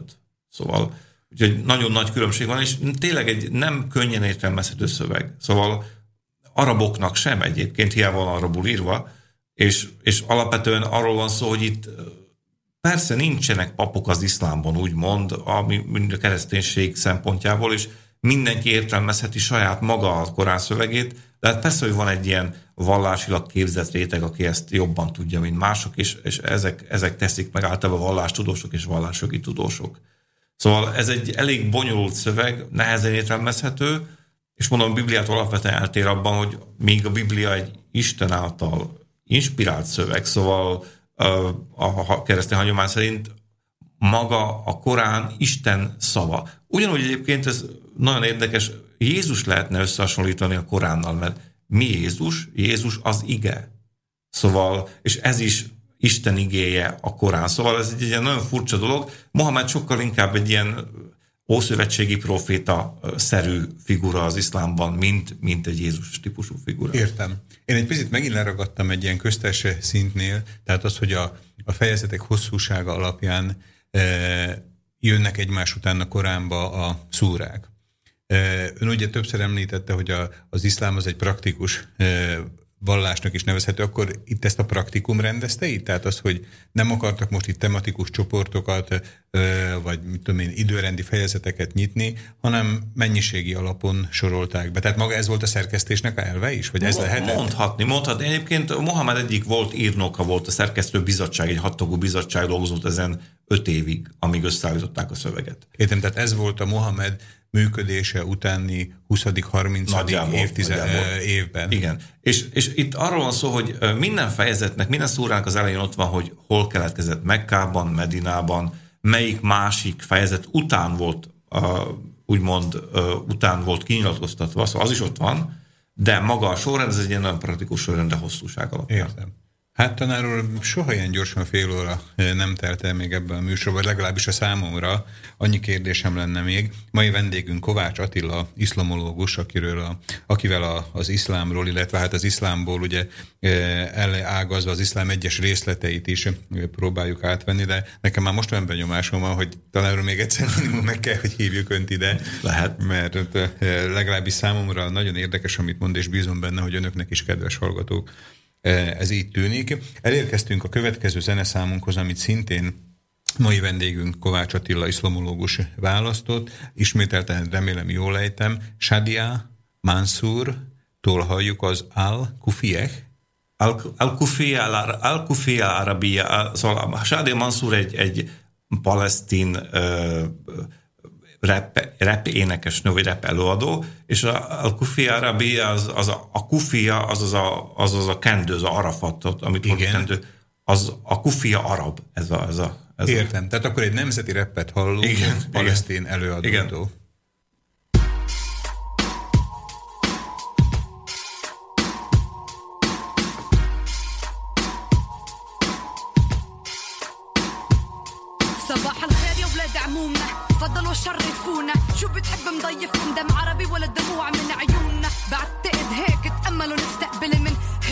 قعدوا لما تدركموا على غلطة منه البيضة والسودا صاروا كلاب زمان يلبسوها كموضة مهما تفننوا فيها مهما غيروا بلونها كوفية عربية بتضل عربية. حطتنا بدنا إياه ثقافتنا بدنا إياه كرامتنا بدنا إياه كل شي إلنا بدنا إياه. ما رح نسكت لن نسمح لن. ليك ليك لا بقلن يسرقوا شغلة مش ما خصن فيه. هالدونا بلتبس لبس بهالأرض بكفيهن طمعانين عالقدس قدس. اعرفوا كيف كونوا بشر. وغصب عن أبوهم هي حطتنا. من هيك لبسنا الكوفية لأننا وطنية الكوفية كوفية عربي. من هيك لبسنا الكوفية هويتنا الأساسية. الكوفية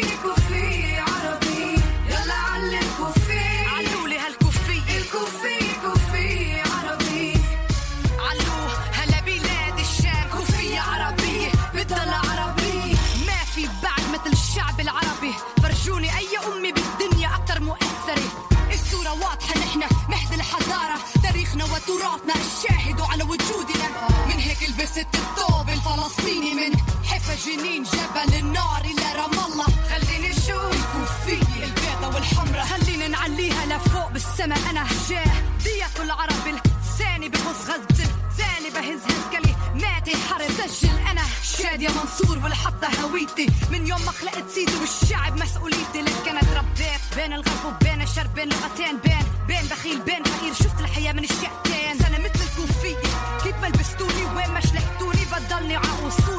off the.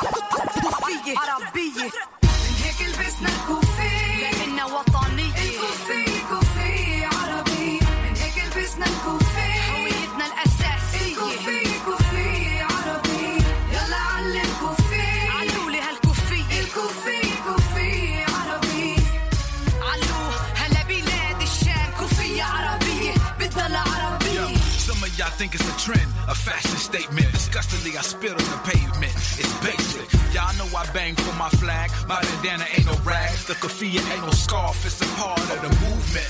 The symbolism is resistance. No coincidence that you can see the RBG in it. Cable neath the bandana. Ain't it beautiful? I say it in Spanish. It's solidarity. The feelings is mutual. Meanwhile, that's M1 in Arabic. I'm pro-Falastini, does that make me a terrorist? You can catch me in Gaza, in Haifa or Ramallah, but I'm still just Mutulu Olubala. So when I rep with Shaja, we rhyme with our middle fingers up to the Zionists, cause we don't give a fuck. It's justice. So tie that thing around your head and ride. Wave it in the air and let me know what side you on. Uhuru. Yeah. The kafir is Arab. Yeah. It's M1 solidarity, feel me, Shaja. Do. From the ghetto to Gaza. I keep it RBG up. Yeah. Bang for my flag. Itt vagyunk ismét újra mai vendégünkkel, Kovács Attila tanár úrral, iszlamológussal, a Pozsonyi Koméniusz Egyetemről. Mai témánk, hát mondhatjuk azt, hogy általában az iszlám, ugye, tehát akár mint vallás, akár mint, akár mint életforma, államforma. Odáig jutottunk el, hogy az iszlám öt alappilléréről beszéltünk az előző fél órába, illetve a Korán, Koránról magáról, tartalmilag, illetve szerkesztési formából. Ha, ha jól értettem, akkor a Korán egy sokkal nehezebben olvasható, tehát a, mondjuk úgy, hogy a normál hívő számára sokkal nehezebben olvasható szöveg, mint például a, a keresztény biblia.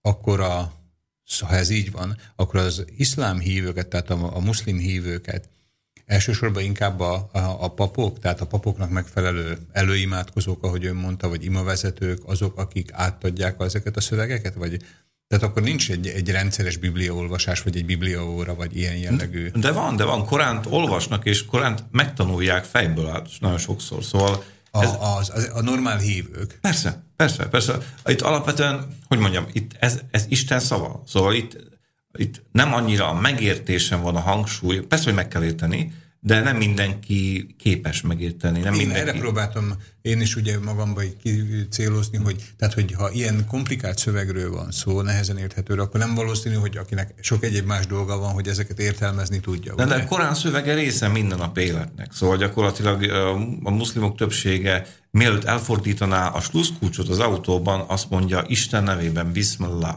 ami, ez, ami, a, ami a Korán fejezeteinek a kezdő, kezdő sora. Szóval itt, amikor imádkozik, akkor a Koránból kell az imádság keretein belül egyes részeket elmondani. Szóval itt nagyon is fontos része, csak hát igazából az értelmezés az, ami nehéz. Elolvasni, elolvasni egy szép arab nyelv gyakorlatilag, ami egy irodalmi nyelv, ami az átlag arabnak, és főleg a nem arabul beszélő, vagy nem arab ö, nemzetiségű muszlimoknak nem egy könnyű nyelv. Szóval ez egy, ez egy, ez egy 7. század irodalmi nyelv. Sok nem arab nyelven beszélő muszlim van a világban? Persze, hát az a többség. Hát a legnagyobb uh, muszlim ország a világon Indonézia. Szóval a legnépesebb. Amit. Értem. Úgyhogy alapvetően, de ők is megtanulják a Koránt arabul fejből, mert az imádság alatt is egyébként arabul kell mondani. A Korán fordítás az értelmezésnek számít, de hát ez a fordítás... Tanár, csak hogy értsem. Tehát akkor a világ bármelyik muszlim vallású, vagy iszlám vallású embere, legyen az Szlovákiába, vagy Indonéziába, vagy Szaudarábiába arabul mondja ezeket a szövegeket? Természetesen. Aha, tehát mint hogyha egy keresztény ember a Jézus korában beszélt, nem tudom, arámi nyelven írt szöveget mondaná? Hát nagyjából igen, csak a Bibliával az, az a helyzet, hogy csak az arab megmaradt, ott, igen, meg a több nyelv van végül is, ott egyes része Bibliának arámiul, mások óhéberül, mások megint más nyelveken keletkeztek, szóval ez ebből szempontból a Biblia egy összetettebb szöveg. Jó, de lényeg még, még a Korán, Korán egyszerre keletkezett, úgymond. De igen, de gyakorlatilag erről van szó, hogy ez egy, de persze egy arab nyelvű embernek ez egy közeli nyelv, szóval egy közé, valamennyire érthető nyelv, de mivel, hogy ez az irodalmi arab nyelven van írva, és az átlag arab nem irodalmi arab nyelv az anyanyelve, hanem egyfajta arab helyi tányelv, ami, ami nagyon nagy különbségek vannak ezek között a nyelvek, arab társzólások a tányelvek között, itt akkor a különbségek vannak mondjuk, mint egyes szláv nyelvek között. Szóval egy lengyel, szlovák megérti, megérti egymást valamennyire. Igen, de hát de nem, nem olyan egyszerű a kettő. Hogyha visszagondolok a korai kereszténységre, amikor a latin volt a kereszténység nyelve, vagy a papok nyelve, vagy az egyháznak a, a, a nyelve, és ugye a kereszténységbe is végigfutott egy mondjuk úgy, hogy nemzeti fölvilágosodás, tehát amikor ugye áttértek a, az adott nyelv, adott nemzet nyelvére, hogy jól értem azt, hogy az, az iszlám talán még ez előtt áll? Hát nem teljesen, mert hogy csak a liturgia az, ami arabul folyik, de mondjuk a prédikáció az mindig a helyi nemzeti nyelven folyik. Értem. Szóval uh, itt azért ez egyfajta keverékkel kettőnek. Ez olyan, mintha latinul miséznének, de a prédikáció helyi nyelven folyna. Ez egyébként soká, sokáig így volt nálunk is. Csak a második vatikáni zsinat óta van az, hogy nemzeti nyelven miséznek. Úgyhogy a, a katolicizmusban persze a protestantizmus sokkal hamarabb, épp a protestáns egyház egyik fő törekvése az volt, hogy nemzeti nyelvekre fordítani a Bibliát hogy közérthető legyen. Ez kb. mikor volt ez a második zsinat, amit említett? Hogy ez, ez, egy, ez egy 20. század dolog gyakorlatilag. Tehát a katolicizmusban is a 20. századtól van csak az, hogy akkor a teljes liturgia az adott nemzet, nemzet nyelvén. Igen, de előtte hmm. mondjuk a protestáns, egyes protestáns felekezetek szintén elérték ezt még annó a 16. században, hogy és még előtte még a husziták, és szóval volt mindig is egy, egyfajta ilyen törekvés, Egyébként az iszlámban is volt hasonló, a török köztársaság megalapítója Kemal Atatürk akarta, hogy majd törökül fognak imádkozni a mecsetekben, meg hasonló, de akár mennyire is kemény kézzel képes volt elérni dolgokat, el, ezt nem tudta elérni. Szóval annyi, annyi ellen, annyi, akkor ellenállásba ütközött. Pedig hát a török jócskán különbözik az arabtól, szóval praktikus rész, értelme lett volna. Persze léteznek nemzeti nyelvekre for, lefordítva, megvan a Korán régóta, Általában ez úgy néz ki, hogy egyik oldalon arabul van, másik oldalon meg ott a fordítás, hogy az ember meg is értse azt, amit olvas. De igazából a Korán csak arabul úgymond a Korán. Értem. Tehát akkor az, hogy valaki a Koránt akarja olvasni, vagy recitálni, ahogy ugye mondta, az igazit, akkor csak akkor teszi, ha ezt arabul, arabul pontosan, teszi meg. Pontosan. Értem. Nem okoz ez, és aztán már elragad, elszakad a kettő a témától, csak azért tűnik egy kicsit furcsának, mert ugye eddig úgy, úgy ismertem meg az önszavai alapján az iszlámot, mint egy praktikumra, praktikusságra törekvő vallást, és ez most nekem egy kicsit ilyen nem praktikusnak tűnő, hogy valaki egy olyan szöveget mondjon, amit nem ért. Hát igen, valahol ez, ez, ez iszlám nem teljesen, én persze én úgy mutattam be, hogy vagy fajta ilyen nagyon ilyen pragmatikus, praktikus része a dolognak, ez igaz. Különben nem tudott volna ilyen sok helyen elterjedni, és ilyen sok, sok országban de másrészt meg van egy ilyen nagyon, nagyon, nagyon komolyan abszolútum felül felé törekvés. Szóval Isten szava az valami abszolút, valami általános, és az csak arabul az. Tehát akkor vannak tabuk olyan értelemben, amik érinthetetlenek. Tehát igen, például az, igen. hogy a Korán az arabul Korán. Igen, igen. Értem. Persze, van, vannak ilyen dolgok, de mondom, de ez, ez nem azt jelenti, hogy nincsenek fordítások természetesen, és de ha le van fordítva, ha valaki hallgatók közül a kezébe veszi akár a magyar, akár a szlovák, akár más nyelvű fordításokat, meglátja, hogy lefordítva sem egyszerű szöveg. Szóval Értem. hiába a nyelv, ha érthető, de maga a tartalom nagyon nehezen értelmezhető az ember, ha nem, ember nem, nem tudja abban a kontextusban látni, ahogy, ahogy épp a vallástudósok és a vallásjogi tudósok, akik úgymond szakemberei ennek az értelmezésnek, akik, szóval, és ezt, ezt csinálják gyakorlatilag 1400 éve, amióta van iszlám, ez egy nagyon bonyolult kontextus, és egyébként ezért nagyon érdekes, hogy pontosan ezek a radikális fundamentalisták, ezek úgy mondják, azt mondják, őket csak a Korán érdekli, és a, ők majd fogják értelmezni. Mondjuk végzettségükre nézve mondjuk orvosok, mérnökök, de az nem akadályozza meg őket abban, hogy ők értelmezik a Koránt, és természetesen el lehet képzelni, hogy mennyire jól vagy mennyire pontosan tudják ezt. Tehát 1400 éve értelmezik a Korán szavait, valószínűleg akkor nem egyértelműek benne ugye a gondolatok, és ugye, hogyha ugrunk egy nagyot a mába, tehát ez az értelmezés, a, mondjuk úgy, hogy a Korán értelmezés, nem akarom mondani, hogy a Biblia értelmezése, még mindig egy lezáratlan folyamat. Természetesen, mivel hogy az iszlám hagyomány szerint a Korán Mohamedtől a világ végéig érvényes. Igen. Mert hogy nem ez az első szöveg, ami, ami, amit Isten kínáltott az embereknek az iszlám szerint. Ugyanúgy ott vannak a, a zsoltárok, ott van a Tóra, ott van az evangélium, ami a muszlimok szerint szintén Isten szava, csak a keresztények meg a zsidók időközben úgymond elferdítették, ezért volt szükség egy új kinyilatkoztatásra. E, akkor az iszlám szerint, tehát a, az az Isten, aki a Tórát adta, az az Isten, aki a Zsoltár, tehát a, a kereszténység alapjait képező Ószövetséget adta, az ugyanaz az Isten? Persze, Persze, természetesen, szóval ez ugyanaz az Isten, csak hogy a keresztények, meg a zsidók, a muszlimok szerint természetesen rosszul értelmezik úgy a, a kinyilatkoztatásokat, mint magát a Isten szerepét vagy személyét. Szóval, szóval Mohamed úgy látta saját magát, mint hogy ezeknek a nagy vallásoknak a, foly, a folytatója, mint, mint, mint, mint aki majd helyre rakja a dolgokat.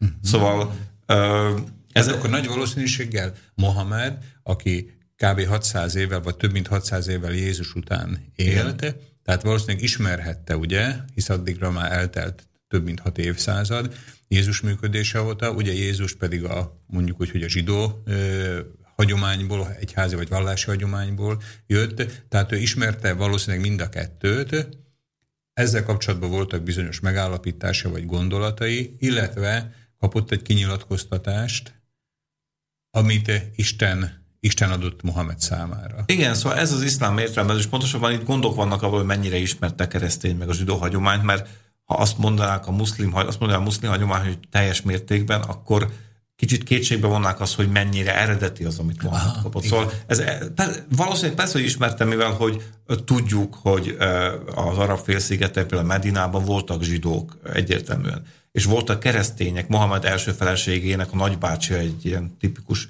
helyi valószínűleg Nestoriánus keresztény, akit, akit, akivel természetesen kapcsolatban. Keresztény? Az a keleti egyházak egyik irányzata, gyakorlatilag a kelet egységes uh, szír egyházát hívják. Értem. A Nestorius püspökről, akit gyakorlatilag a, az első keresztény zsinatokkor mindig ezeket a kelet, keleti egyházakat úgymond kigyomlálta Aha, a bizánci birodalom, és ez az egyik ilyen keleti egyház. Szóval Például Mohamed elképzelése tudjuk, hogy az volt a Szent Háromságról, a Szent Háromság az, az, az Atyaisten, a Fiúisten és Szűz Mária.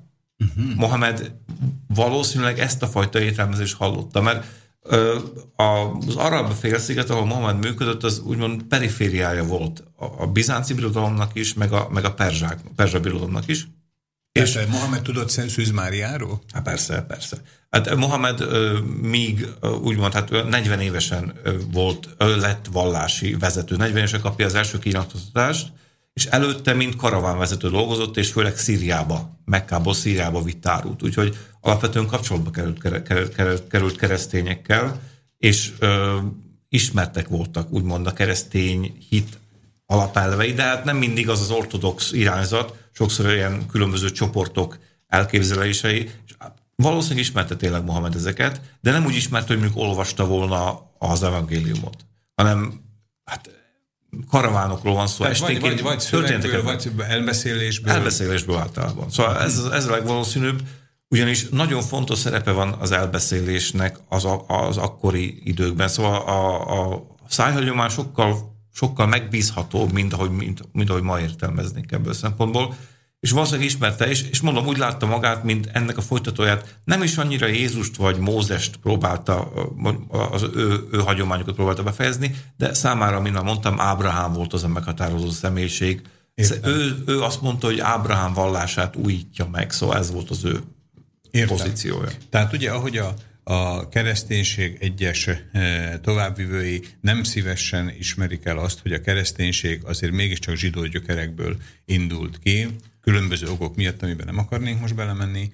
Ugyanígy valószínűleg vannak elméletek, amik azt mondják, hogy az iszlám az a egykori ózsidó, ókeresztény hagyománynak egy tovább továbbvitt változata, amit lehet, hogy egy különböző másik magyarázók pedig nem akarnak szintén elismerni, mert talán kisebbíteni, csökkenteni a súlyát a, az új, új vallásnak. De az összefüggés az megvan. Persze, így van. Alapvetően arról beszéltünk, hogy a közel van egy közös, egy ilyen vallási, kulturális hagyomány, amiből mindez, mind a három vallás keletkezik, meg, meg, meg többi más kis vallás, amiről most nincs időnk meg helyünk beszélni, de nem csak ez a három nagy, sikeres úgymond vallás van, de van egy csomó kicsi is, akik ugyanebből a hagyományból építkeznek, és gyakorlatilag hát, hát angyalokat például Mezopotámiában találták ki, hogy vannak angyalok, még jócskán a zsidóság keletkezése előtt, szóval egy csomó mindent átvettek a zsidók is, a keresztények is, a muszlimok is, egymástól is, meg egy, meg egy ilyen közös kulturális hagyományból, ami ott a közel-keleten volt abban az időben, és Értem. mai napig van egyfajta ilyen közös kulturális környezet, ami, szóval ami, ami közérthető az ott élők számára. Ez nagyon érdekes, amit a tanár úr mond. Általában a tudomány mai állása, vagy a mai elfogadott vélemény gondol egy valamilyen ős ős forrást, ős gyökeret, ős, ős vallást, tehát ami minden vallások őse volt, mert ugye most ön azt említette, hogy Mezopotámiában már említették az angyalokat, amit aztán nagyon sok későbbi vallás szintén átvette, hogy lehetett valamikor legalább a világ egyik felének valamilyen ősforrás a vallást illetően? Vannak, akik ezt állítják, de mondjuk én nem, nem, nem mennék ilyen messzire. Itt nem arról van szó, hogy egy hagyomány lett volna, hanem sok egymással összefüggő és át, részben egymást átfedő hagyomány.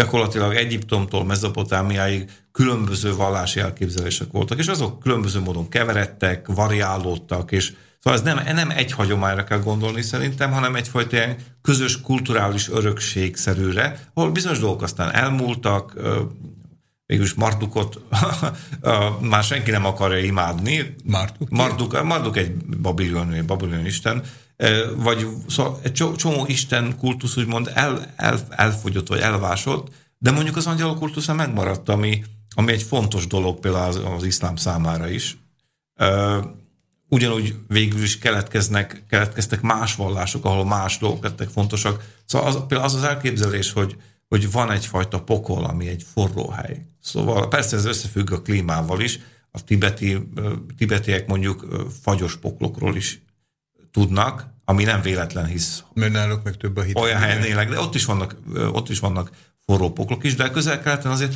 az az elképzelés például, hogy a, a paradicsom egy szép kert, ahol fák nőnek, vízfolyások vannak, és egy fallal körülvett térség, ez egy nagyon, nagyon komolyan közelkeleti. Szóval ez egy közelkeleti kertkép. Értem. Szóval megvannak a különböző összefüggések, és persze ott vannak Semiramis függőkertjeinek más hasonló előképek, amik úgymond befolyásolhatták ezeket a későbbi elképzeléseket. Igazából nehéz lenne utána járni, mert hát ez a gond, hogy végesek a, a, a emlékek, emlékek amiből kiindulhatunk, meg végesek a szövegek is.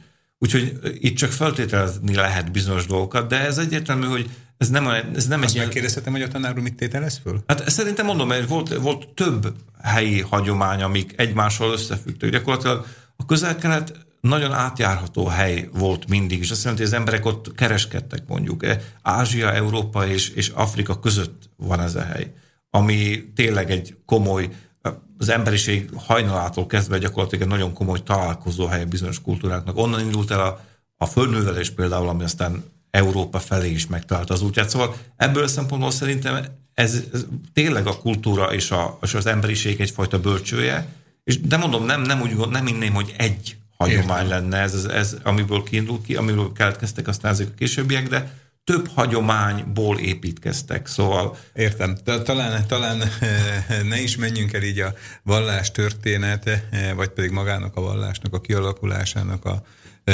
taglalásába. Nem azért, mint hogyha gondolom nem lenne ez érdekes téma, de ahogy előbb említettük, ugye talán az iszlámmal kapcsolatosan is egy újabb műsort be kell tervezni, és látom, hogy amennyibe tanár úr ideje engedi a 2016-os évbe, talán egy vallástörténeti műsor is, Végül is érdekes persze. lenne.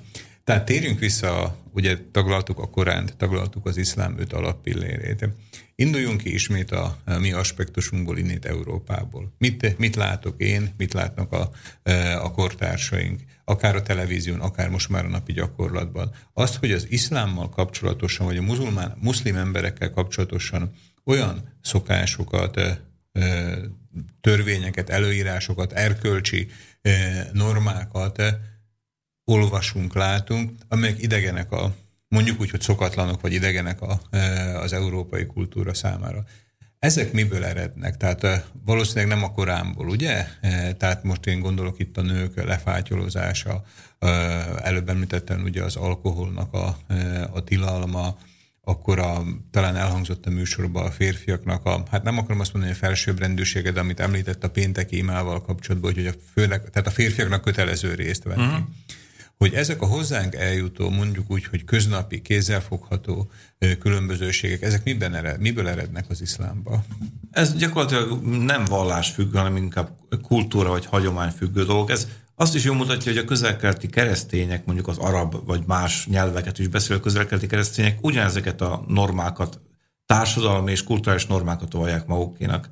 Épp most nem régen voltam a Homonnai menekültáborban, és ottan iraki keresztények vannak, és a büfés néni panaszkodott, hogy hát nem akarnak disznóhúsból készült, készült virslit enni, mert hogy csirkevirslit, vagy, vagy legjobb lenne, hogyha lenne esetleg valamilyen borjú vízsi, vagy valami hasonlót akarnak enni, és ezek keresztények. Muszlimoknak tilos, meg a, meg a zsidóknak is egyébként, tilos a disznóhús húsfogyasztása, még a keresztényeknek természetesen nem. De ez kulturális dolog, ez is jól mutatja, mennyire az, hisz ezek keresztények voltak a közel akiknek nagyon fontos az, hogy keresztények, de azért disznóhúst nem szeretnének enni. Szóval... Tehát, hogy ilyen átfedéseket eredményez a, a közös élet, ugye?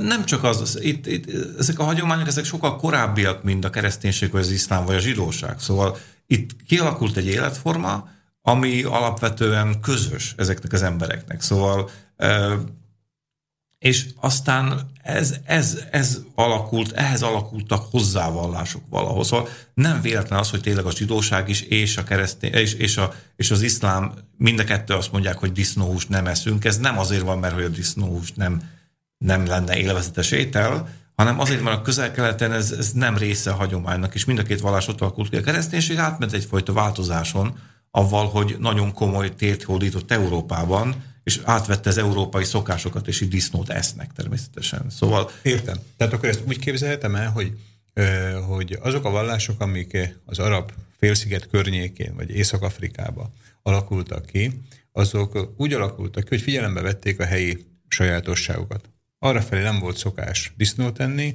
mind ahogy például mondjuk mifelé nem szokás tevét enni. Én nem tudom, hogy a tevehúst fogyasszák de Igen. mondjuk tehát tevét nem szok, tehát itt nem szokás akkor ott kizárták a vallásból a disznót, nálunk Európába az étrend része volt, ezért az itt meghonosodott, megerősödött vallás ezt tudomásul vette, és akkor beépítette, hogy nincs ilyen tilalom. Igen, mi is egyébként nem veszük észre, de kenyeret azért teszünk, és bort azért iszunk, mert alapvetően ez a kereszténység hozta hozzánk ezt. Előtte kását evett az itteni ember, és, és, és sört ivott leginkább, vagy más erjesztett italokat, de a bor, meg a, a kenyér tipikusan mediterrán konyha része. Szóval, és ott keletkezett, a kereszténység ott vált azzá, ami, és onnan hozta a szokásait magával. Szóval ugyan az iszlám is magával hozza a szokásait, vagy a zsidóság is.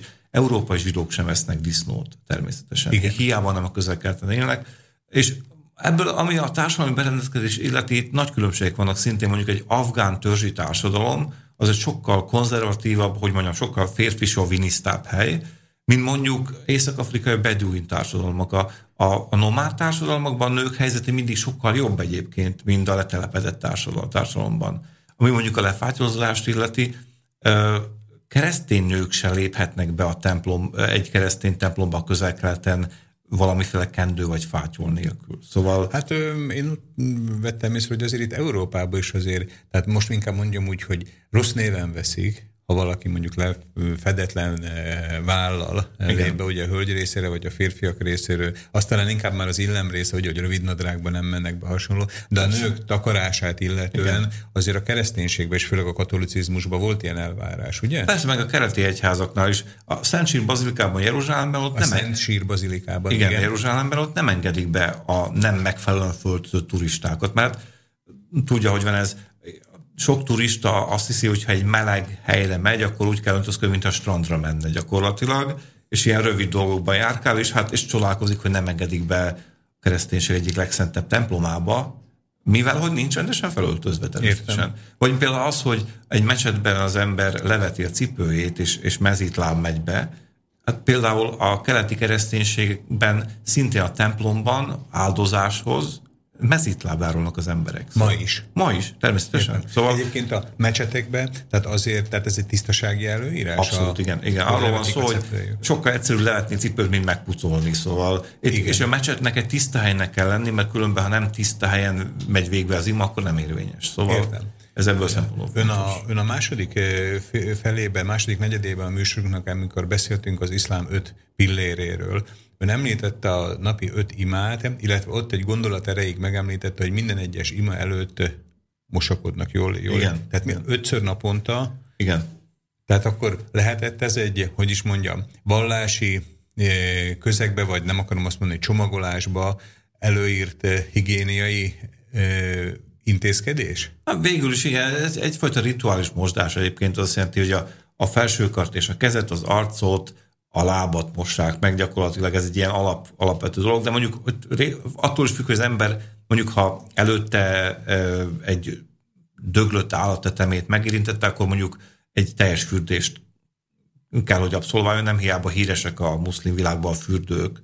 Tehát, hogy gyakorta kellett, ugye igen, ilyen igen. előírás. Alapvetően az van, hogy mindenki, a napi öt ima előtt az ember megteszi ezt a ezt a kis mosakodásnak, vagy rituális mosdásnak hívott dolgot, de, de minden pénteken, a péntek e előtt azért rendesen megfürdik, mert hogy biztosan, hogy biztos alapon ez a biztos, hogy hát igen, a lábujjától a hajáig. Igen, és általában a fürdőbe teszik ezt, meg elmennek egy ilyen török fürdőbe, és ott, ott rendesen Értem. lesikálják őket. Értem, Ért, őket, tehát nem ők saját magukat. Nem, ott, ez, ez, ez, török fürdőbe ott profik értem, ezt. Értem, értem. Tehát ugye most a tanár úr mondta azt, hogy azt, amit ma látunk mi, jól látható megnyilvánulásaként az arab világnak, azok igazából a keresztény kultúrában is megvoltak részben, csak nem most. Igen, itt sok minden, például itt Európában hatalmas úgymond felháborodást keltett ez, ez, hogy nők, a muszlim nők kendőt hordanak. Hát az én nagyanyám speciál nem volt muszlim, ennyi szóval, és, de nem ment volna ki az utcára kendő nélkül szintén. Szóval itt hogy mondjam, ez egy két-három generáció óta van Tehát nálunk is az, a, hogy, az, a hogy fejkendő, mondjuk... amit az én nagyanyám igen, is hordott, igen. a fejkendő, amire talán a mi korosztályunk, hát kb. egy idősek lehetünk, ugye ilyen 40 körüliek, 50, 40 és 50 között, tehát a mi generációnk még emlékezik arra, hogy a nagyszülőink, a nagyanyáink, azok fejkendőt hordtak, ugye? Tehát a fejkendő, a nagyanyáink fejkendő az ugyanaz, mint a mai alapvilágban a, mi ennek a pontos neve? Hijab. Hijab. Hijab, igen. Aha. Tehát szóval... ugye az, az arabokról azt mondják, legalábbis ugye ezt hallottam, hogy, tehát, hogy nem akarják a nők mondjuk azt vonzalmát, hogy, fő, tehát, hogy ne, ne keltsenek vonzalmat más férfiakban, Végül is igen, de hát gyakorlatilag itt mondjuk nálunk is az a, kont, az a falusi kontextus mondjuk az arról szólt, hogy a férjezett nők hordtak fájtlat. Mondjuk az iszlám világban a férj, nélkülek, férj nélküli nők is, a hajdanok is a kendőt hordanak is.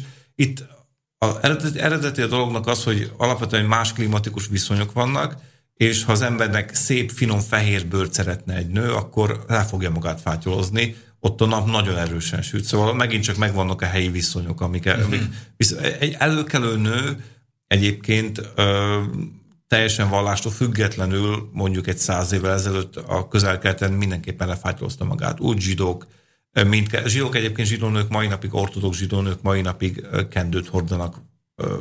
Úgyhogy ez is része a dolognak. Szóval megvan ennek a közelkeleti eredete, mert hogy tényleg egy nagyon erős szóval nagyon erősen süt a nap, és, és ha egy nő finom bőrt szeretne, akkor egyszerűen védenie kell magát a naptól. Szóval Tehát ez, ez egy, hogy is mondjam, egy normál magyarázata a kendőnek ma közel-keleten. Ez, ez, ez, eredetileg ez volt a magyarázat, és, és ö, tudni, le, tudni lehet, hogy eredetileg az előkelő nők voltak uh-huh. lefátyolozva. Szóval ők hordtak kendőt, esetleg arcfájtlat. El lehet képzelni arcfájtól, mennyire nem lehet mondjuk manuális munkát végezni, de arcfájtól nem kötelező egyébként az iszlám értelmezés szerint ez egy ilyen szintén nagyon egy ilyen szigorúbb felfogás tükröz mondjuk a vahábita környezetben ott mondjuk alapvetően sokszor meg. Tehát az arcfátyol az, amikor ugye a nőknek az arcát se lehet látni. Igen, nikábnak hívják arra. Nikáb. Igen. Értem. Mi a különbség? Még, még hallottam ezt a burka kifejezést. Igen, a burka az kifejezetten az afganisztáni és pakisztáni pastún törzsi, törzsi viselet. Gyakorlatilag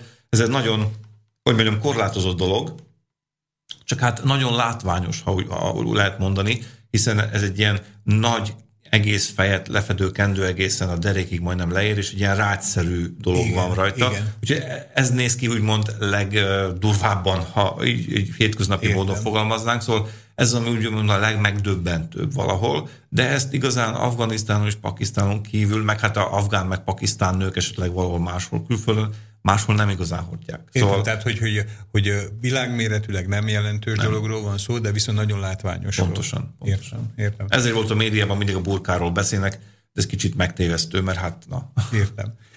Tehát az, amit mi negatív szokásként fogunk föl, hogy a nőket korlátozzák a mondjuk úgy a megjelenésébe, az a közelkeleti magyarázat alapján egy védelmi intézkedés a nők bőrét illetően. Hát meg, a, a, meg egy, egy, egyébként Tehát tényleg is... nincs ebbe az, hogy, hogy a, a férjek e, a saját asszonyukat nem akarták kitenni más férfiak tekintetének? Ez is benne van, de egyébként, ha már egyszer, akkor nem a férjek, hanem az apák és a fivérek főként. Egyébként a férj itt teljesen mellesleg jelenik meg, és többek között az anyák sem, szóval a nők a konzervatív nők sokkal nagyobb szószólói a lefátyolózásnak, mint a konzervatív férfiak a közel Szóval, hogy, hogy pontosabban fogalmazzak, a családon belül mindig az anyós az, aki azt akarja, hogy lefátyolzva járjanak a menyei, meg stb. A, nő, a többi nőtag a családban. Itt is megvan persze, megvan ez a egyféle, hogy mondjam, a nő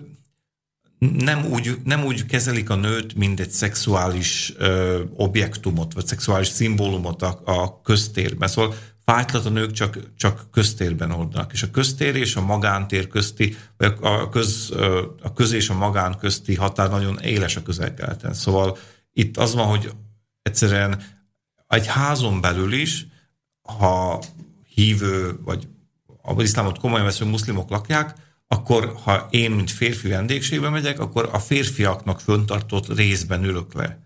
És lehet, hogy a nők bejönnek és kiszolgálnak engem, de akkor fájtlat fognak viselni, de a család és a nők, a család, a család, és a nő, család és a női részben általában, nem mindig persze vannak nagyon liberális felfogású muszlimok, nem engednek be. Értem. Ez most nagyon-nagyon érdekes, tehát ilyen elágazáshoz jutottunk. Ugye itt előbb elhangzott az, hogy a nők maximum felszolgálnak, tehát most beszélhetnénk a szünet után arról, hogy a nők társadalmi helyzete, illetve maradhatnánk ugye a szokásnál is, hogy tehát ezt esetleg még hallgatóinknak tovább ismertetjük meg, hát ez én magam számára is. Ezt eldöntjük a zeneszám alatt. A harmadik szám, amit mai vendégünk Kovács Attila iszlamológus választott, az ismételtem, hogyha jól ejtem, Natasha Atlas, ugye ez inkább egy ilyen kicsit már angolosabb, globalizáltabb művésznév, I put a spell on you. Ez Natasha Atlas egy ilyen egyiptomi származású, de általában Franciaországon működő hölgy, és ez a Nina Simon féle számnak a remake-je gyakorlatilag, szóval egy ilyen nagyon ilyen orientális feeling jön ki ebből Érde. a számból. Na hát figyeljük akkor most érdeklődéssel.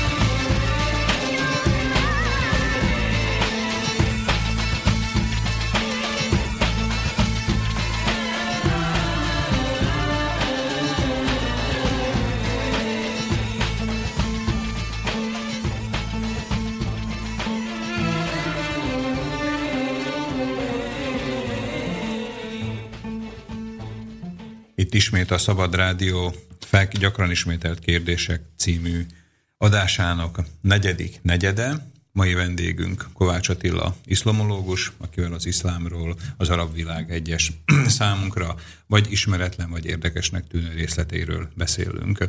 Tanár úr, ott hagytuk abba, hogy a, ezeket a, hát a televízióba, a sajtóba gyakran emlegetett különbözőségeket, tehát tőlünk való különbözőségeket próbáltuk taglalni, és ön mondott egy érdekes mondatot arról, hogy főleg inkább a nők azok, akik a számunkra meglepetésképpen, tehát a fátyolozást, a burkát, vagy a testnek, vagy az egész az arcnak és az eltakarását preferálják, vagy pedig aktuálisan mindig napirenden tartják a, a családokba, hogy, hogy mivel magyarázzák ezt a, az arab nők, amit ugye mi innét európai szemmel azt gondolnánk, hogy ő nekik épp tiltakozniuk kéne ez ellen.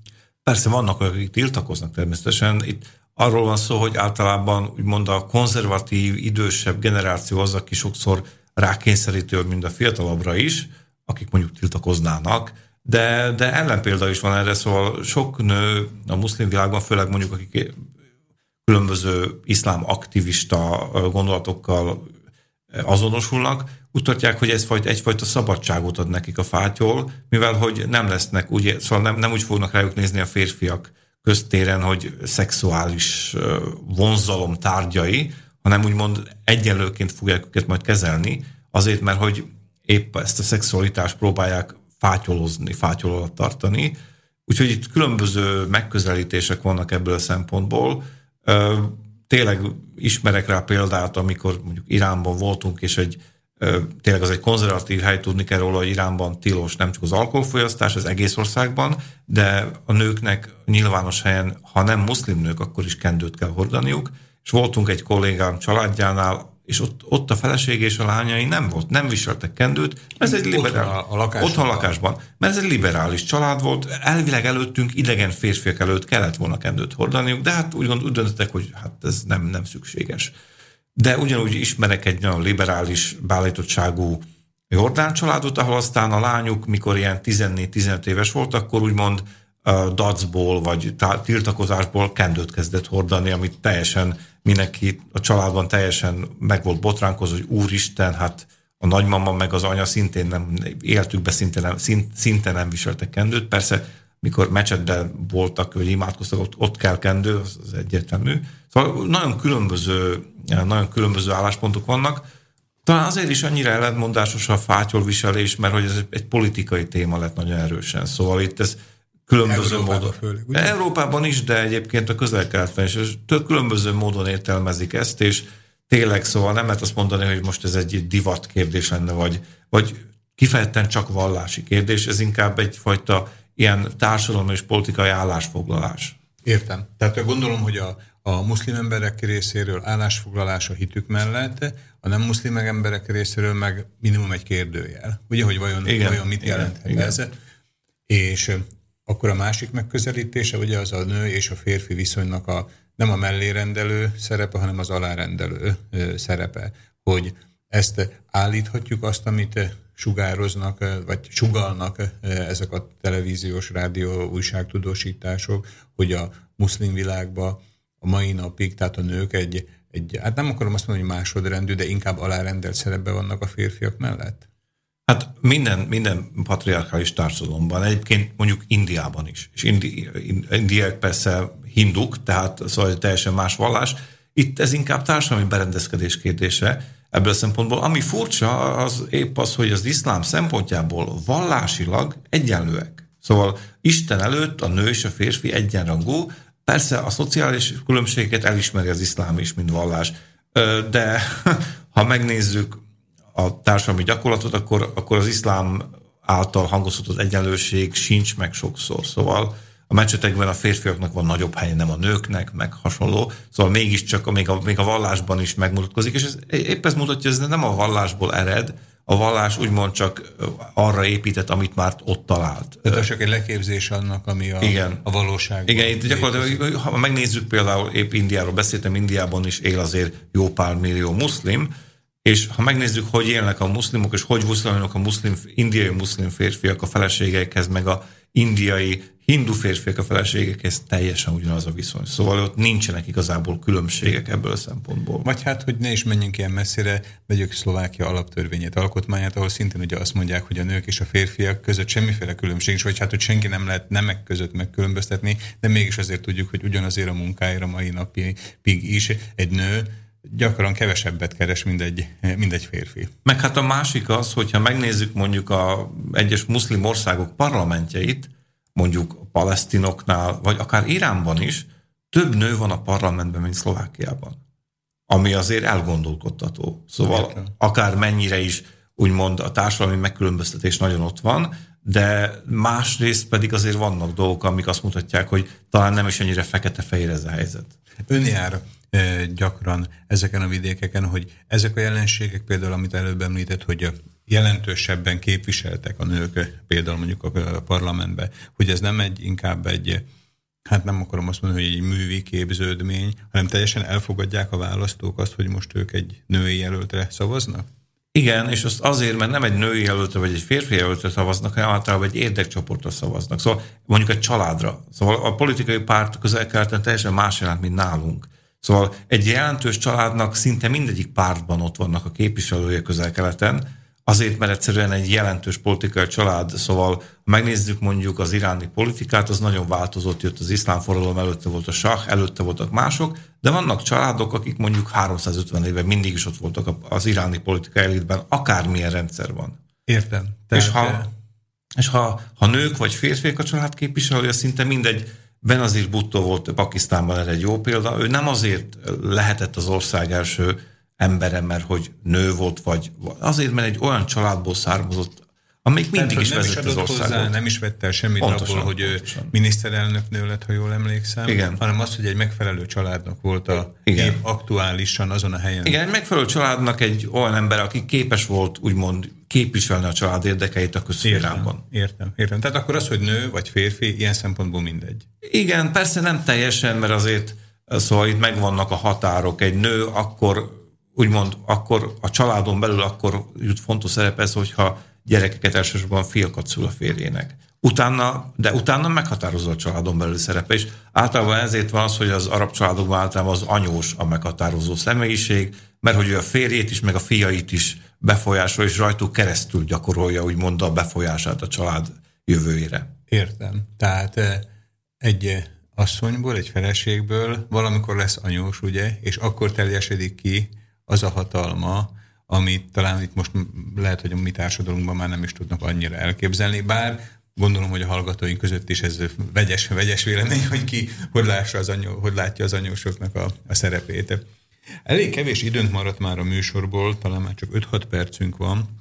Mindenképpen azért, hát nem is az utolsó gondolatainkhoz kapcsoló, de minden a aktuálpolitikához hogy az iszlám mennyire térítő vallás, tehát mennyire fontos az, mennyire nyilatkoztatta ki például Mohamed vagy Allah, hogy, hogy, a, hogy az iszlámot minél szélesebb körbe terjesszék el. Természetesen ez része az iszlámnak, mint más vallásoknak is, alapvetően térítő vallás, de ez a térítés, ezt általában úgy képzelik el, hogy karddal, erőszakkal, de általában ez nem így folyt ez a Ezt hogy mondhatom el, hogy nálunk úgy képzelik el? Nálunk, nálunk úgy képzelik el. Náluk? Nálunk. Itt, nálunk, itt, itt Európában. Igen. Az iszlám úgymond karddal térítette meg a fél világot, de ez nem így van. Itt gyakorlatilag azért az iszlám mai nap is az egyik leginkább terjedő vallás a világon, mert valamilyen úton, módon igenis képes alkalmazkodni a helyi viszonyokhoz. Szóval tényleg, amit mondtam, van itt ez az öt pillér, van néhány más alapel, de azon kívül nagyon flexibilis az iszlám valahol. Szóval ha ezeket az alapvetéseket elfogadja az illető, akkor utána már igazából sok minden,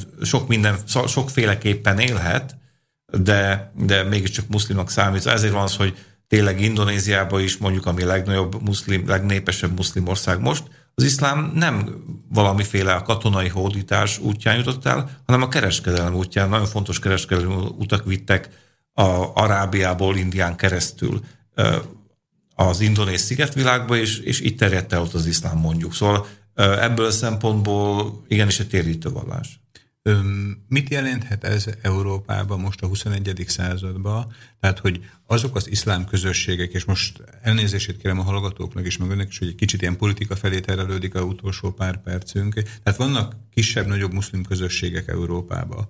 Éreznek ezek belső késztetést arra, hogy az iszlámot a saját lakókörnyezetekön belül még inkább elterjesszék? Igen, de ez nem egyfajta valami erőszakos terjesztés, ez egy ilyen abszolút uh, alapvető ösztön, úgymond, de a fő gond nem is ez Európa és az iszlám viszonyal kapcsolatban. Arról van szó, hogy Európában nagyon sokféle az iszlám.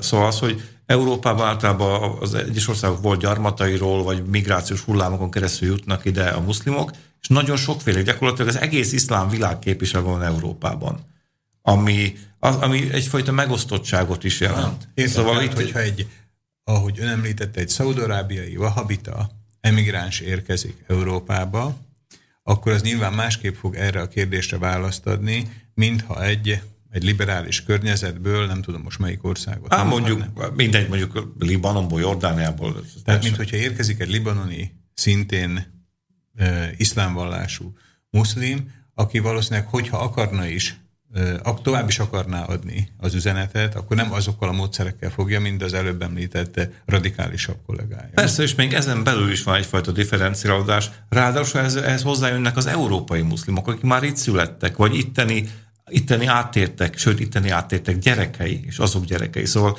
itt ez még komplikáltabb, és tényleg az európai iszlámon belül látunk nagyon, hogy mondjam, európai és, és számunkra is közeli hangokat, mint mondjuk Tárik Ramadánét, aki azt mondja, hogy ugyan már a nőknek egyáltalán nem kell kendőt viselni.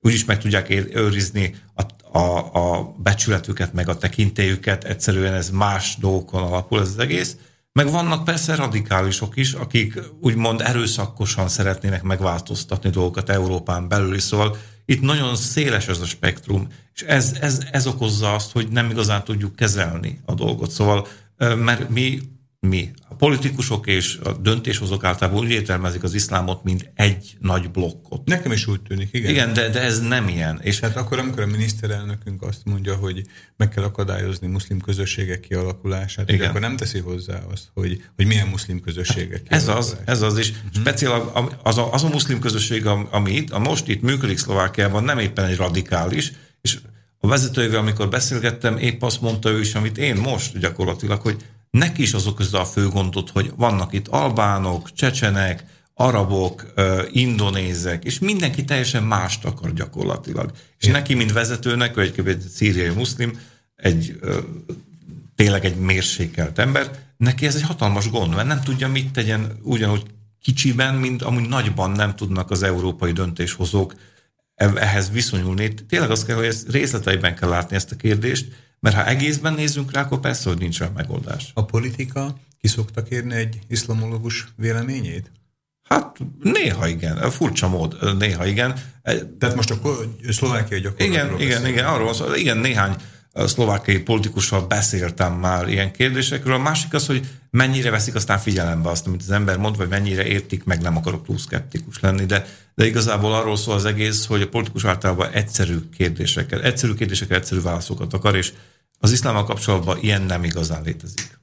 Értem. Tehát akkor az ön szavait, ahogy gondolt, ha értelmezhetem, akkor ön inkább optimista, abban a szempontból, ha még nincsenek is jelei ennek, de hogy a politika igyekszik részleteibe is, részleteibe is vizsgálni ezt a kérdést, tehát nem egy nagy általánosításként kezelni. Hát mondjuk úgy inkább, hogy nem vagyok teljesen pessimista. Ah, értem, értem.